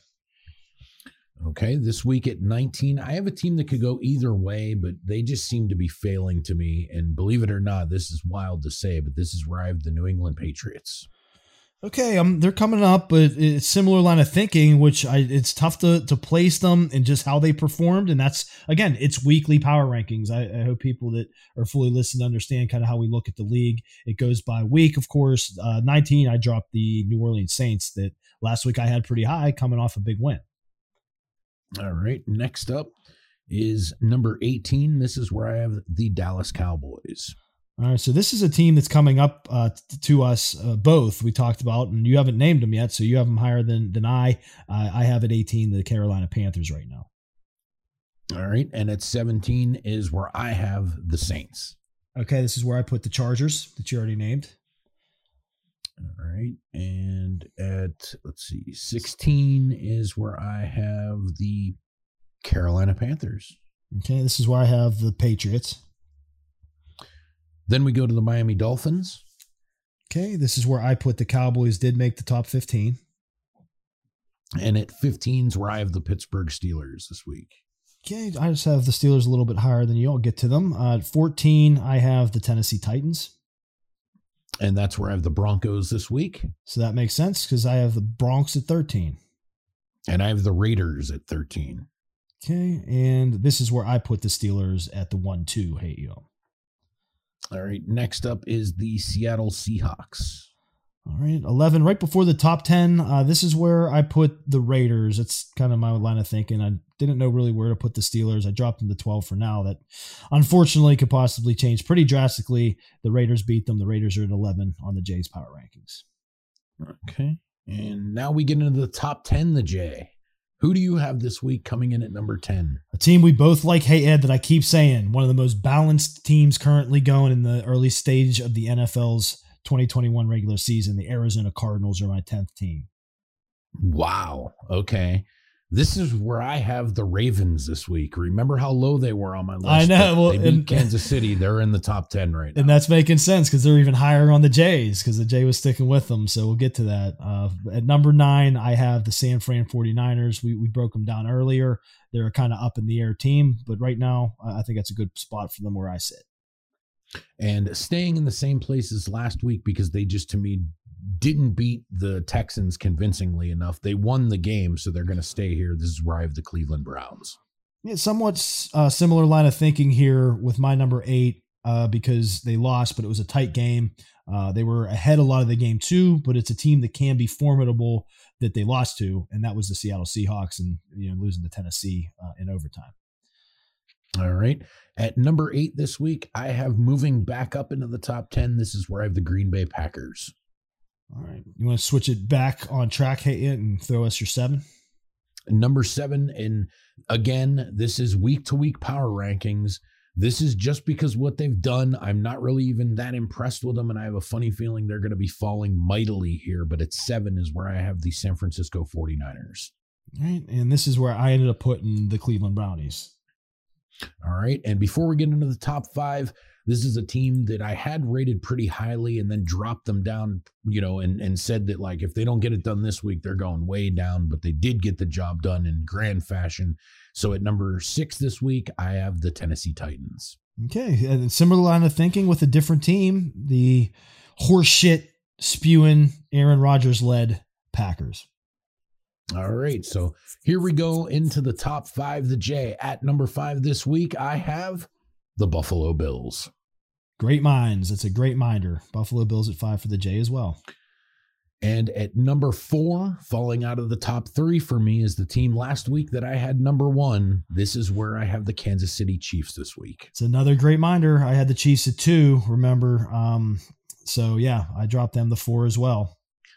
And now we do the top three, and it's going to be wildly different here. So I'm very curious to see. So the J, hit us with your top three this week. Yeah, so man, this is what's cool and wow did it swing. And this the big discrepancy so far between Hey Ed and the J has been the Ravens. The J kind of thinking they are Ooh. better than they're looking, and and Hey Ed kind of saying you know seeing their holes. So we'll see how it keeps going. That's why it's fun. I have the Ravens at three. I have the Rams at two, and I kept the Bucs where I had them last week, still at one. The way it's looking after week two to the J. All right. So here's how it breaks down for me. Uh, there's only one team discrepancy, and you'll see that here in a moment. So at three this week, this is where I have the Los Angeles Rams. At number two, I have the Arizona Cardinals. And at number one is where I have the Tampa Bay Buccaneers. So this is interesting, the J. Yes, and as off as we are with some teams, I mean, I'm with you. I, I, I'm high on the Cardinals. You know, you look at it in different ways, and it's so early and it's opinion based. But uh, you know, can't argue with with either of our lists, man. It's how we see the NFL from week to week, and that's why we do it. Absolutely. So uh, let's get ready before we take our uh, next commercial break. The J, we're going to break down week three and make some predictions. So let's get to it. First up is the hometown team. Do you think the Pittsburgh Steelers get it done against the Cincinnati Bengals? The J. Uh, this is going to be an admitted homer pick on the What's Real podcast because this one could go either way. Uh, you know, going by our power rankings, we both still have the Bengals kind of down there, but we've also been saying in the breakdowns, man, they're they're a capable team at times. The Steelers are really struggling between their offensive line woes, their injury woes. Ben's dealing with a pec injury already at 39 years old and getting slammed around already through two weeks, especially last week. All that said, I'm sticking with the Steelers at home, getting getting things done with the Bengals. Yeah, I, I agree with you there. But as I'm looking at this, I'm seeing what the line is, and it's four and a half points. Uh, the Steelers are favored. If you're a betting man, I'll be honest, take the Bengals and the points. Yeah, but I do four, think the yeah. Steelers win this game. It's going to be super close. And if a lot of these Steeler injuries don't improve over the next week, that could really change. So keep in mind, we're also going with the fact that we think that we're not going to be without everybody that's currently on the injured list because if we were, I think the Bengals beat us this week, unfortunately. But I'm going to pick the Steelers with you there, the J. Next up is the Carolina Panthers going to Houston to play the Texans. I don't know about you, the Jay, but I'm picking the Panthers this week to go 3 0. Yeah, I mean the Texans they, they kind of showed something with Tyrod Taylor, but I don't know the extent of his injury at this point. What's the latest word? Hey Ed, is he completely out? I didn't see really anything I'm on not it yet. sure. Uh, I, I don't think it matters, but I yeah, I don't think he's playing. And they did mention that uh, there is no plan to activate Deshaun Watson, so that situation continues to get weirder too as the season goes on. Yeah, but but again, I think the deciding factor for the J here, not only the Texans um, and, and the bows, as we call it, of the Real Power rankings for a reason, but the Panthers, as we said, could be a sleeper team the way it's looking. So I'm with you. I'm in concurrence. I'm going with the Panthers in this one. All right, next up we have the Washington football team at the Buffalo Bills. What do you think about this one, the Jay? Hey, I said the Bills were going to swing back this week. Uh, the Steelers defense played lights out in week one. Josh Allen didn't like look like Josh Allen. Then in week two, he wasn't playing the Steelers defense. He's playing Washington, or I'm sorry, he was playing Miami. I'm staring at the Washington title here, and, and he did. He looked uh, back to form. I'm going with the Bills in this one. All right. Uh, and yeah, I do agree with you on that one. I think the Bills win this game. Um, I don't think it's going to be an easy game, but I definitely think they win. Um, next up, we have the Cleveland Browns playing the Chicago Bears. Um, I just think the Browns have their shit together significantly more than the Bears do. Um, but they they have a lot of injuries. Um, it's going to be closer than people think, but I do think the Browns get it done in this one. That that's what sways me. I would just instantaneously say Browns. I'm with you, but the injuries uh, piling up there in Cleveland right now, so uh, that could be a factor. But I'm still going to stick with them in the way they're playing so far against the Bears team that's all over the place as we've been through. I'll go with the Browns. So far, we're four for four in concurrence. Hey, yo. All right. Next up, we have the Ravens taking on the Lions. I have a funny feeling this is going to be a kind of a trap game for the Ravens here, but uh, I think at the end they they able to stumble their way past the finish line uh, just with Lamar Jackson, who the the Lions are not going to stop at all, uh, and I think the Ravens roll in this one.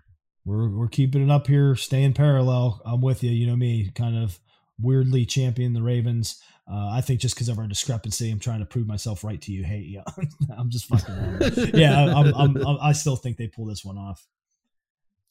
All right.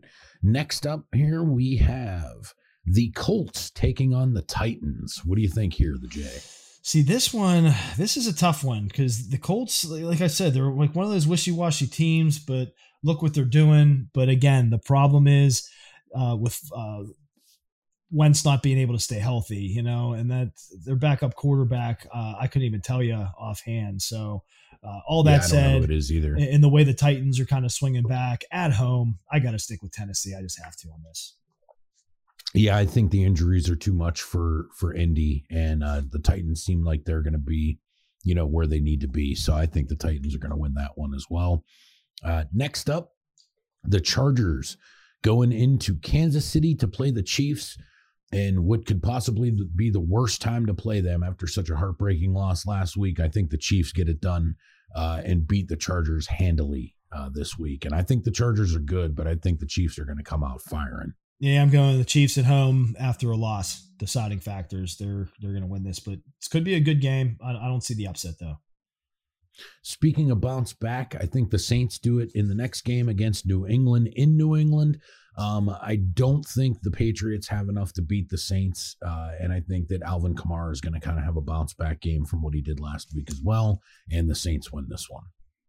I hope so. Hey, yeah, he's on my struggling one of my struggling fantasy teams. I need them to bounce back. Speaking of that, uh, but I'm gonna go go different. Not not just to do it. I, I think this could be an upset, uh, especially if the Saints kind of carry over their woes from last week. Uh, I'm with you. It could go either way if they bounce back. The Saints have this, but I'm gonna go on with the uh, go with the Patriots here. Okay. Next up, we have the Atlanta Falcons taking on the New York City Giants. And what do you think about this one, the Jay? I'm gonna go with the Giants in this one. Hey, yo.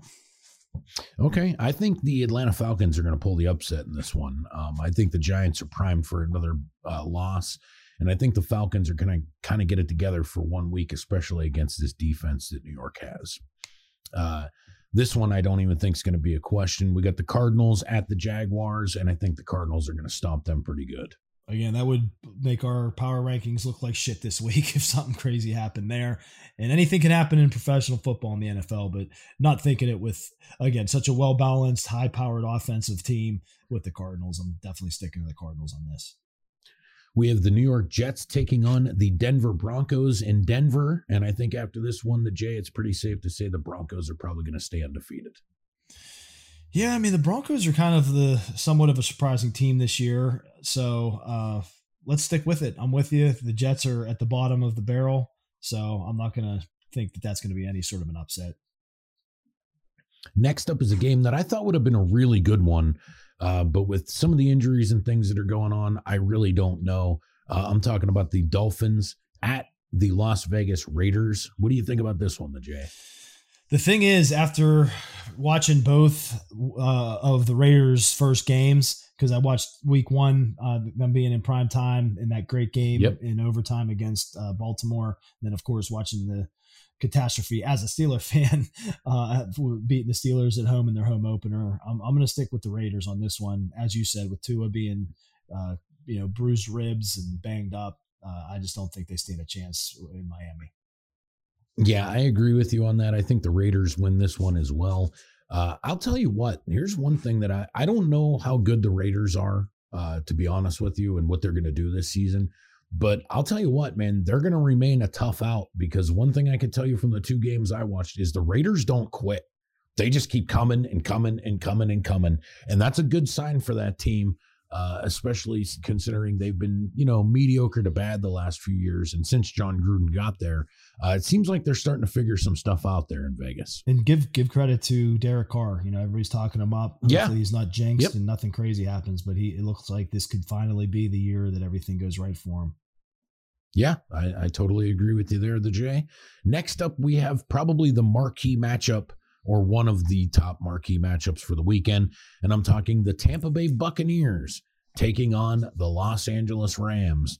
And I've said this before. I think I've said this to you off the air too. I think the Rams have the firepower to contend with the Bucs, and I think that they have a good enough defense to at least give the Bucs some problems. So that's why this weekend I'm picking the Rams over the Bucs, the J. All right, we'll split head. I'm going to stick to my guns with my power rankings. Uh, I have the Bucs as the best team in the league, so I'm going to think they pull this through. It's going to be a great game. Uh, these last four games we're covering here in Week Three are all some some interesting matchups. We'll be through it. This is the first of them. Uh, I'm going with the Bucs. Okay. Next up, we have the Seattle Seahawks and the Minnesota Vikings. What do you think about this one? See, this is a tough one. You know, the Seahawks, you can't discredit them just for having their one loss. Uh, giving up a big lead, though, is kind of concerning, you know, but again, a capable Titan team that might be uh, turning things around this year early. So, uh, not anything to get too crazy about. The Vikings, we talked about it. They stick in games, they compete, but it just doesn't seem like they pull through. This one truly is another one that could go either way. Uh, Seahawks playing away as well but I'm going to stick with them, man. I'm always big on the Seahawks. Russell Wilson cooking. I'm sticking with the Seahawks. Hey, yo. Same here. I agree with you wholeheartedly. They're the J. And on Sunday night, we have the Green Bay Packers going to San Francisco to play the 49ers. And I think that the Packers are going to continue to roll, and we're going to see the uh, first loss of the season here for the 49ers. The J, what do you think? All right, I'll split it up. I'll I'll think, you know, again, this is a tight one, uh, but with my rankings and, and how close these two teams are, Packers still having that bad taste in my mouth from week one, even though they came back like gangbusters in week two. If I can pronounce that here on the What's Real podcast, I'm going with the 49ers. Four- we'll split it 49ers for the J. All right. And the last game of the weekend is on Monday night, and it's a battle of NF or NFC East uh, rivals. And that is the Philadelphia Eagles travel to Dallas to take on the Cowboys. What do you think about the Monday night game, the J? I'm sticking with the Cowboys at home on this one. I think the Eagles they show semblances of being able to compete with some of the mid-tier NFL teams, but the Cowboys with Dak going like he is, I'm sticking with Dak and the Cowboys on this one. Yep, I completely agree with you there. I think the Dallas Cowboys win this game. Uh, it's going to be a good game because, of course, it's always you know uh, it, it always is with this division. Um, but it is what it is. So there you go. And uh, that is our uh, concludes our coverage of the NFL for this week. I hope you guys enjoyed it. Uh, we are going to take a quick commercial break, and whenever we come back, we're going to be talking our final Thursday night prime of the season. And uh, by the way, we're clear. We have uh, just to let you guys know, we were ready this week. There's, I, I didn't get the final count. I quit counting after about 200. There's 200 ninjas out here lining the property. Uh, we have uh, I don't know. Is Cam still in the tank? Is Cam man in the tank? Oh, he's chilling. He got the he got the little general hat on. Oh, there and a cigar. What up, Cam? Okay, I see him down there. He's see him waving. All right, so we're good. So I'm not even worried about it this week, man. So uh, we're gonna take a quick commercial break, and whenever we come back, we're gonna have some Thursday night prime. This time, we're talking best of the best from 1989 with Eric Roberts and James Earl Jones, and quite the cast. So hold on, guys. We'll be back right after this on the What's Real podcast. Saturday night, October 16th at 7 p.m. at Marx's Court Time in Elizabeth, Pennsylvania.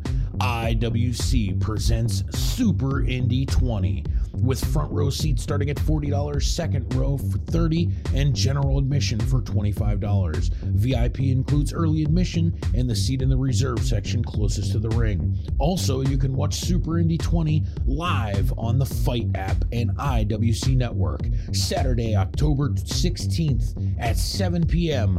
International Wrestling Cartels Super Indy 20. It's time for Thursday Night Prime.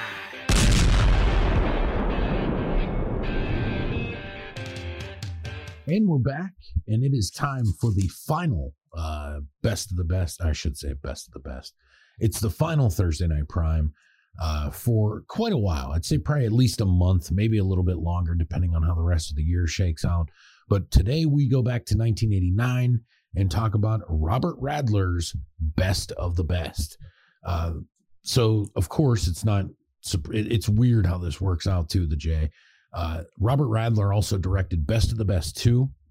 Uh, he also directed The Substitute 3, which is weird because the other day I actually watched The Substitute for the first time. That's Berenger. long time. Yeah, that's yeah. the one with Berenger. It's pretty good actually. Oh yeah. Um, but I was surprised to see the correlation. Uh, of course, the best of the best stars none other than Eric Roberts. Uh, it also introduced at least me anyway to Phillip Rhee, who plays the Tommy character. James Earl Jones is in this. Sally Kirkland's in it. Chris Penn, who uh, I'm always a big fan of. Oh, yeah. Uh, especially I watched Reservoir Dogs like a couple weeks ago too um, and a lot of different, uh, you know, character actors that, that, show up in this one as well. And also, I don't know if you notice, uh, do you know what this movie has in, in common, the J? There's two things this movie has in common uh, with the Friday the 13th series. And do you know what they are? No, that's a good call. I have no idea. During the bar fight scene, oh, Kane uh, Hodder. Kane, let, Kane me, Hodder. let me get one. And uh, there's a woman in the movie played by Melanie Kinnaman, who is uh, Pam from Friday 13th, Part 5. So just two very weird uh, connections. And also, we get a uh, cameo in this one with uh, former NFL wide receiver and broadcaster Ahmad Rashad. Yeah, I forgot all doing, about that until uh, he pops up with the commentary. The broadcasting. And he looks different too. He has a mustache and everything. And I'm yeah. like, he plays himself. So that's bizarre. but uh basically here's the best of the best. Uh, a team from the united states is going to compete against uh, korea in a taekwondo tournament. The team consists of fighters from all over the country. Can they overcome their rivalry and work together to win? Uh, and of course we're introduced to james earl jones playing frank the team coach. Uh, eric roberts plays alex grady who's like the grizzled veteran of the team.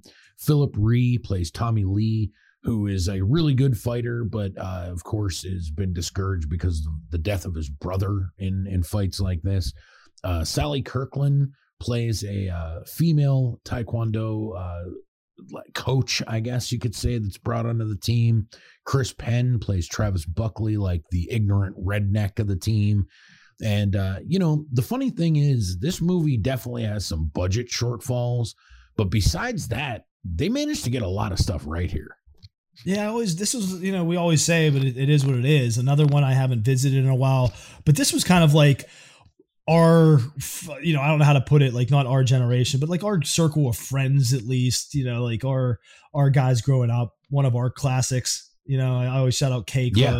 you know somebody that i was grew up movie watching with and shout out guillermo as well you know your man guillermo as well and, and, and, and you hey yeah best of the best and that's why it's on Thursday Night Prime. It fits fits right into everything. But yeah, it's just uh, been a while since I revisited it. Even though I, this is one of the ones I've seen a bunch of times in the past, so I, I was looking forward to it. I was glad you you threw it on there because we were planning on doing this a while ago, and it wasn't on a streaming service until it popped up on uh, HBO Max. So we decided like let's let's go for it. So I was interested to see, you know, as always, the kind of modern Jay's take on it after it's been a decade plus of watching it, and it definitely still holds up. Uh, it was slower at parts than than I might have remembered. Uh, things like that, you know, the little stupid shit. But other than that, man, the the fight scenes are great. Uh, you know, coming off of Chuck Norris's back to back weeks on Thursday Night Prime with his missing in action movies, it was uh, a good feeling to see some solid fights. To be honest, Yeah, an, a nice little Hand to hand, to say the least. Yes, I, I kind of and you know what I kind of like it too because this one wasn't so much like you know what you'd think. Like you'd probably think if you saw this movie that like all these dudes end up going to fight like some Korean army or it's like no, it's just it's a fight competition movie. Um, it has a lot uh in common with the Karate Kid. It also has a lot. And dude, I never this is this was a revelation to me, and I don't know if you're gonna understand what I mean here. I think you'll get it though. This is the first time I watched Best of the Best, and I realized what inspired them to make this movie. And do you know what movie it was? Uh, I'm trying to think. Yeah, because you already named the Karate Kid, because that that was the parallel off the bat I saw. So uh, throw it at you. Hey, uh, not off the top of my head. Rock Rocky Four. Oh, gotcha. Yeah, yeah. Good call. Even with the though it's not- montages it's- and everything. It's not Russia, it's Korea. They make them kind of look like, you know, like they're out there training in the snow. They have all these, you know, things to their advantage to make them good. And, you know, and then you have like this ragtag group of Americans like trying to put it all together, you know. Uh, and I never realized that until I watched it this time. But I was like, dude, this movie, and even the music too, like you could tell that uh, the Rocky movies were definitely inspiration for this musically, visually.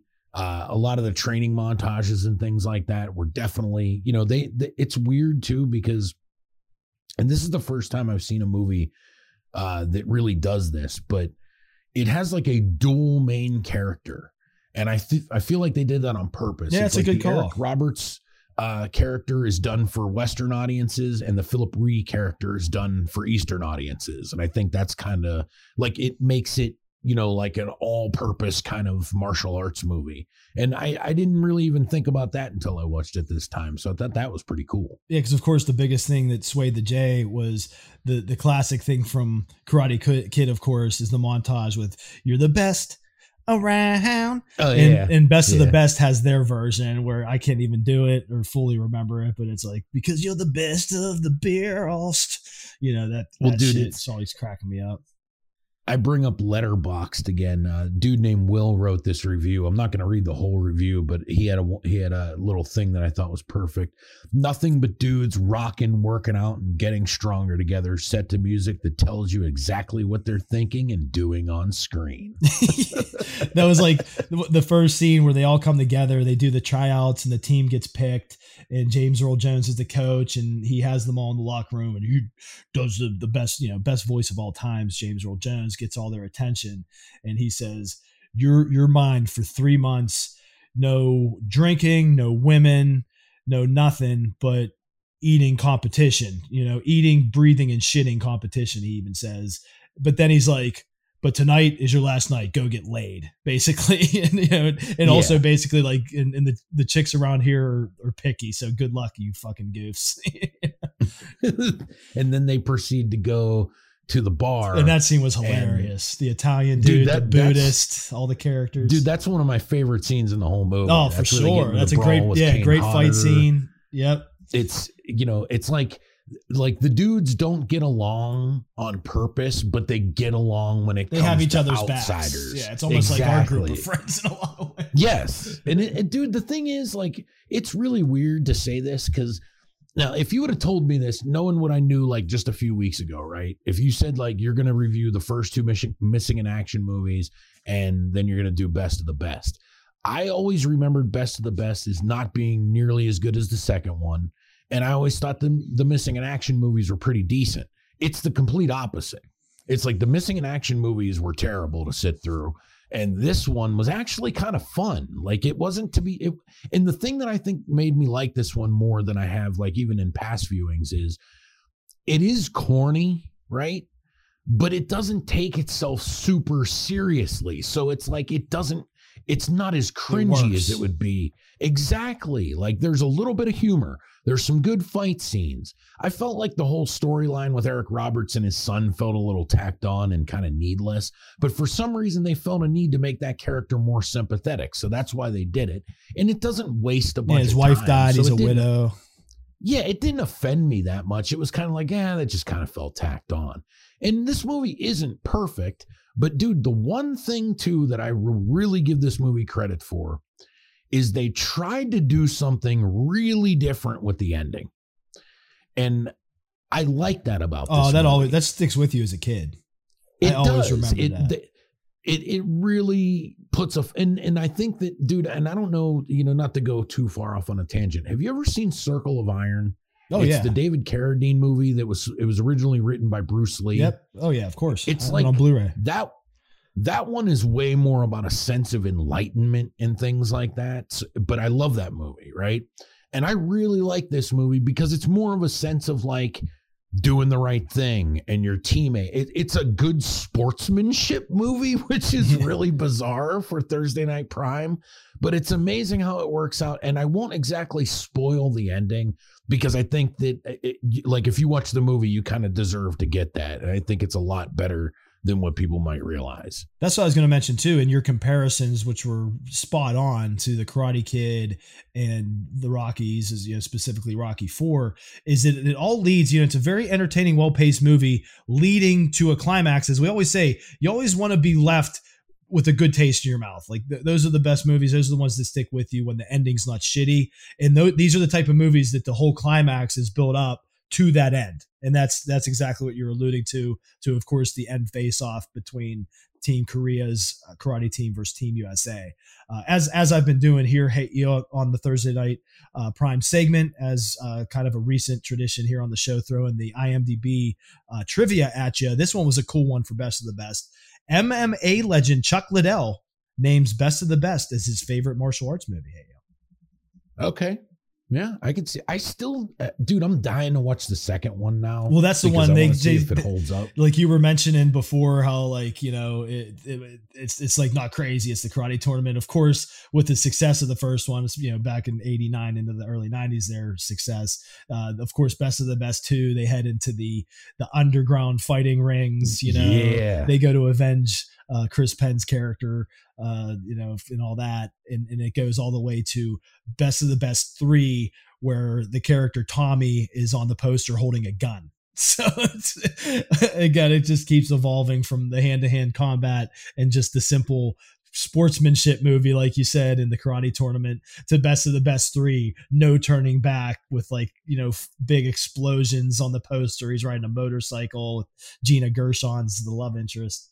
Uh, good shit, dude though. it's it's pretty amazing with this one that they understood what they could get with like a quality cast and just keeping the ridiculous shit down Right. like as far as the budget goes like we could pull this off as long as we you know because they're like during the tur- the karate tournament and stuff at the end the crowd's basically blacked out so you really don't see much it's like it was shot like in a warehouse somewhere or Right. something like that Yep. so, but I'm fine with that because it actually gives it like a vibe all of its own. So I kind of dig that. It's not really offensive again. So, so like it still managed to work out and like they get what they need from the cast and it surprisingly works well even though there is its corny moments and you know stuff that would have played well in 89 but people would look at it weird now. Um but like ultimately it is you know it's just a fun little movie. It's nothing great and it's definitely not terrible. It's paced well good cast. You know it basically delivers what you want it to Yeah, again, what more can you say uh, from my perspective? It's a personal classic. Uh, you know, throw it in air quotes wherever you want to do, but for the J, and again for a bunch of my friends growing up in the '80s and '90s, there, best of the best is up there. All right, the J. So for best of the best, let's get a tagline for this bad boy. All right, best of the best. A team is not a team if you don't give a damn about each other. Damn head, they're swear- swearing on the tagline. Go ahead, best of the best. So as we do here on the show, this one gets a five star rating scale. I'm going to go with three stars for best of the best. All right, I'm at three and a half. Hey, you. All right. So hope you guys enjoyed that. Our uh, our Thursday night prime segment will be on hiatus for the extended future. It will be back for sure. Don't worry about that. Uh, we got plenty of stuff coming up for you guys for the Halloween season. And as we go into November and stuff like that, we have a few other ideas and things that we're going to do. It it really crams the show up when we have a lot of stuff to do. And of course, the NFL season always is a big part for us. And uh, same thing with Dark Side of the Ring on top of that. So we have a lot of content to go uh, with already. Add in the Halloween season. Uh, the show is just too jam packed for Thursday Night Prime, but that's okay. It will be oh. back. So stay tuned, everybody. Uh, we have plenty of of really cool things we want to do in the future of Thursday Night Prime. Yeah, so thank it's God. Not going anywhere. The J, as we've been discussing, has healed up since multiple attacks and us fighting back. But uh, you know, st- I'm still recovering from the ribs. Ribs take a while to heal, dude. You know, so I'm still oh. healing. So I need it to be on hiatus. And it just reminded me of one thing I wanted to ask you. I put it, I like hit it in my notes here, kind of. Did you know the one? Re- did you get the one wrestling correlation that kept popping up in this movie? To me, at least. No. The Undertaker's gong. Oh, I didn't even pick up on it. Dude, it's in this movie a bunch. It's like something that plays in the soundtrack. Right. And I'm like, that's hilarious. I swear it's the original gong. Like that's where they got it from. I might be wrong, but I, I would love well, to find yeah, truth. This is 89. Taker debuted in, in 90, didn't he? 91. 91. Yeah, yeah, 90, 91. So yeah, there you go. But just something I thought about. So oh, yeah. we are going to take our last commercial break, everybody. So stay tuned. When we come back, we're going to wrap up the show and be talking some goofs. So hang tight, everybody. We'll be back right after this on the What's Real podcast. Cut and Run Studios is a multimedia facility that specializes in video production and photography. In the internet era, visual communication is the most powerful tool for storytelling. We believe it is our job to deliver the most compelling visual interpretation of a message and provide all the necessary capabilities in house so that we can cover every angle of your story. Our production facility is at 1532 Beachview Avenue, Pittsburgh, PA 15216. Check us out at cutandrunstudios.com.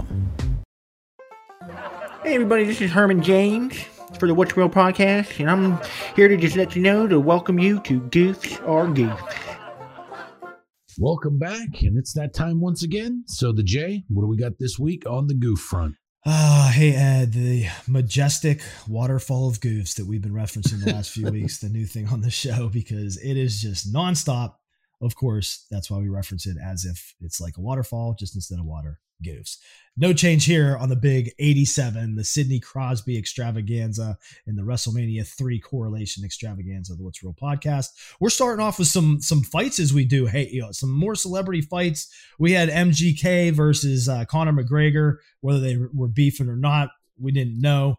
But now there's some more things going on. Machine Gun Kelly's keeping it up, man. Like dude, spend the time banging, you know, fucking Megan Fox. Like, what are you doing feuding with Mugs?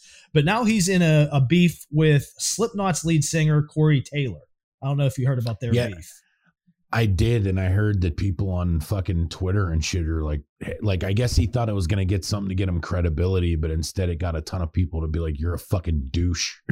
yeah, well, because I mean, like, here's the thing with everything that is basically quote unquote time stamped in our lives through social media and technology right now, it's tougher to get away with bullshitting.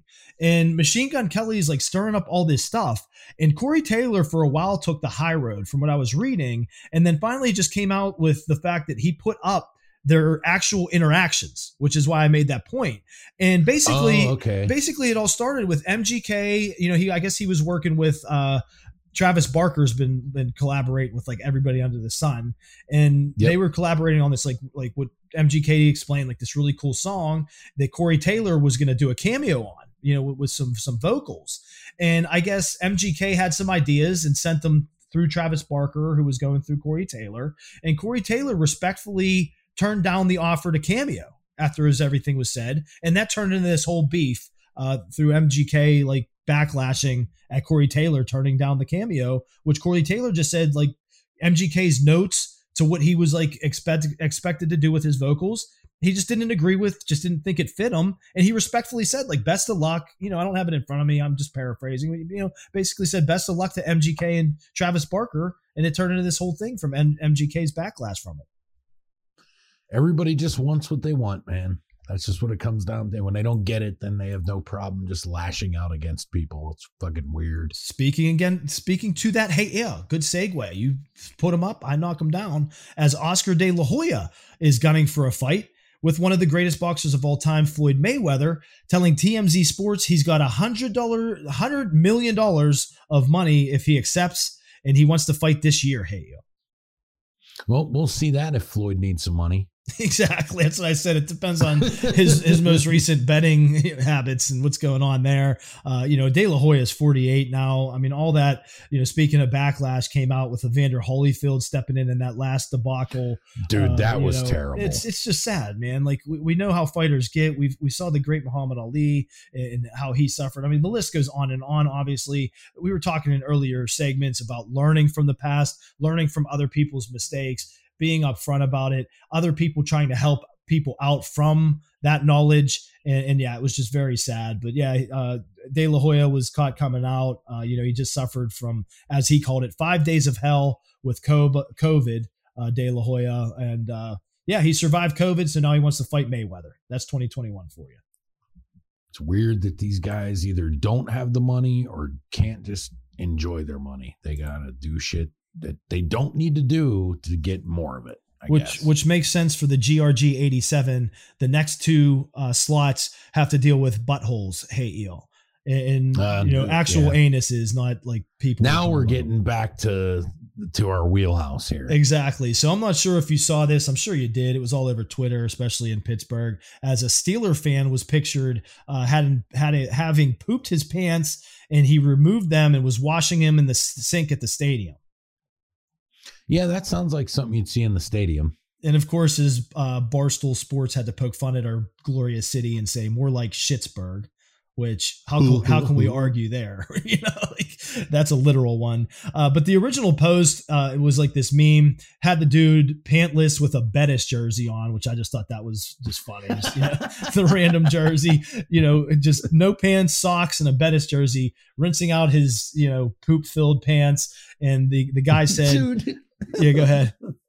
I was gonna say, how many fucking stories do we have from like the dumb shit that I've seen at stadiums and arenas when I've walked into the restroom through the years? Exactly, and that's basically there's a lot of them. That's basically what the dude's whose uh, picture he posted, and he took a picture of the dude. I've never been happier. Dude pooped his pants and is washing them at in the sink. Steeler football is back. The only thing is, he spelled washing waning. So it's like, come on, dude. You know, you're you're making fun of a guy. You're taking pictures of this dude in the fucking bathroom, which is Yeah. illegal, by the way. You know, we're not we're not giving him too many props. It was just too funny to pass up because I mean, what fits Goofs R Goofs more than a dude shitting his pants in a Bettis jersey at, a, at the Steelers Dude, game? Welcome back to even if I wanted to take the picture of that dude, like, you know, I walk in, you know, maybe I had a few drinks and I'm like, look at this fucking guy. I'd immediately think to myself, this dude shit his pants at a Steeler game and he's here at the stadium trying not to go home and wash the shit out of his own fucking pants himself. I don't need to do anything to fuck this dude's day up anymore. Like, I'm good with like, no, I'm just gonna go take a piss and get the fuck out of here. I'm just gonna completely ignore this dude because he's having the worst day ever. I don't want that shit to rub off on me in any way. Yeah, cut to the fourth quarter where he's like, I stayed in somewhat shit filled pants for this. That's true. Yeah, Poor look at the game you had to sit through to fucking not like, dude. I I could be at the Super Bowl if that happened to me. I'm like, all right, guys, it's been real. I'm out of here. Fuck this. I don't know if you caught this one. This was a viral video. I highly recommend anybody listening to to look this up on the the interwebs. Uh, and it's speaking of pooping buttholes. As a Texas mom used her time at the podium during a school board meeting to rant about sexually explicit content, namely anal sex. Did you see this one, Hey? Yo? I did not. So this woman goes up at a school board meeting and completely takes them off guard, which you know the Jay's sense of humor that that's what got me because it's like not even necessarily the content, it's just like the whole atmosphere. Like the the people in the school school board are just like, what the fuck, you know? Like they just walked in a buzzsaw with this lady. But uh, the woman, she's being identified online as Cara Bell, attended the meeting, which was supposed to be about COVID, and then just brings up concerns about a book that her middle school students and and specifically her children, I believe, uh, were were supposed to read. And according to the uh, Bell, the book titled "Out of Darkness" by Ashley Hope Perez features a section about anal sex, which she feels highly inappropriate. But the thing is. It's that irony where she's coming in here talking about something highly, highly inappropriate and then just does something highly fucking inappropriate. Uh, she Yeah. told she tells the board, "quote I do not want my children to learn about anal sex in middle school. I've never had anal sex. I don't want to have anal sex. I don't want kids having anal sex. I want you to start for- focusing on education and not public health." Uh, she went on to say that there was a term cornhole in the book and that she had to look up what cornhole meant. Oh my god! Hey, you know, talk about a shit show. Literally. Literally coming off of previous shit show. Oh, it just never ends with And- fucking people and their weird shit. rounding out Goofs R Goofs 87, uh, this one had me dying. Well, there's two quick things. Uh, the first one was the viral video of the week, which I sent you. Another one I highly recommend everybody watching to check out. Uh, it's just posted as please watch this fuckery. But these dudes did a prank video at a gym where they're dressed like traditional robbers. They're like in all black with uh, you know the black ski mask and gloves, and they're working Oh, out doing like robber what robbers would do to exercise. like they're creeping up the elliptical, like the stairmaster, like like creeping. They're like holding That's bags with uh, dollar signs on them, doing tricep curls. So yeah, you got to check that one out. That was our viral video of the week. Uh, like like uh, Snow at Dylan X Gray said on Twitter, them creeping up the stairmaster got me crying, and, and it had the J crying as well. That's why we had to shout them out on GRG. And this is a banger to round things out. Hey Ed, short and simple. Uber facts on Twitter. A man from Ohio named Thomas Earl was once fired, mauled by a bear, and shot by the police all in the same day. Yep. This fucking guy. yeah, She, he, and he, meanwhile, when you see the picture of him, you're like, yeah, I believe that. exactly. Exactly. But as I say to my bro from another Mo, between fights between De La Hoya after his COVID offering to fight Mayweather for a hundred million, to our boy Kells still challenging everybody, including Slipknot's Corey Taylor, to a Texas mom ripping about anal sex to the school board when it's supposed to be about COVID, to a Steeler game pooper, and Thomas Earl having maybe the worst day ever. Goofs R Goofs. So that's about it for us this week on episode 87. Hope you guys enjoyed the show this week. Uh, of course, as we do here on the show, uh, if you guys are listening on iTunes, feel free to give us a five star review. It helps get more eyes and ears on the program. And you can listen to us on all your favorite podcasting platforms weekly, such as Apple iTunes, Spotify, Podbean, Google Podcasts, and each and every week on churchillpictures.com. If you have anything you'd like to send to us at the show, you could do so through email at what'srealpod real pod at gmail.com. Again, that is what's real pod at gmail.com. But before we get out of here, I hear the J revving it up. So the J, take it away. Revving it up like the J shit himself at the Steeler game. Hey, yeah, cleaning that shit out. I'd be proud online. I'd have a What's Real t shirt on to help get us some publicity there. But yeah, I love the show, as I always must state. Shout out, as we always have to do, for our man, our producer, the wizard behind the boards. Great job, Cam, as always. Keep it up. Got to get that shout out in there. That 18K crystal clear sound every week on the WR question mark. The show of shows. Hey, you know, it's another one in the books. This might uh, be our record breaker of our longest show because, like you said, folks, if you're you're on the ride for us and you're hearing my voice right now, we love you, we appreciate it, and sit down, strap in, and shut the fuck up because you guys are going for a ride in the, uh, October here. We're gonna have a blast, and hopefully, as we say, you're Steve McQueen in it with us. The great escape from crazy reality, or as crazy as reality can be. But yeah, love the show. Appreciate you all. And I'm not even making up words this week. Hey, you know, I'm just going to be simple and sign off. You'll hear the J next week. All right. So, uh, obviously, shout out to Cam, our producer, for all the hard work he puts in making us sound good each and every week. And as we know, Nobody beats the whiz. Obviously, to you, the J, thanks for sitting down with me as we do here on the show each and every week. There's nobody else I'd rather do it with, brother. So thank you all for listening. It's been a real one. It's been episode 87. Thank you so much for joining us. Don't forget to join us next week for episode 88 and beyond. So stay safe, stay healthy, and we'll see you right here next week on What's Real Podcast. What's real?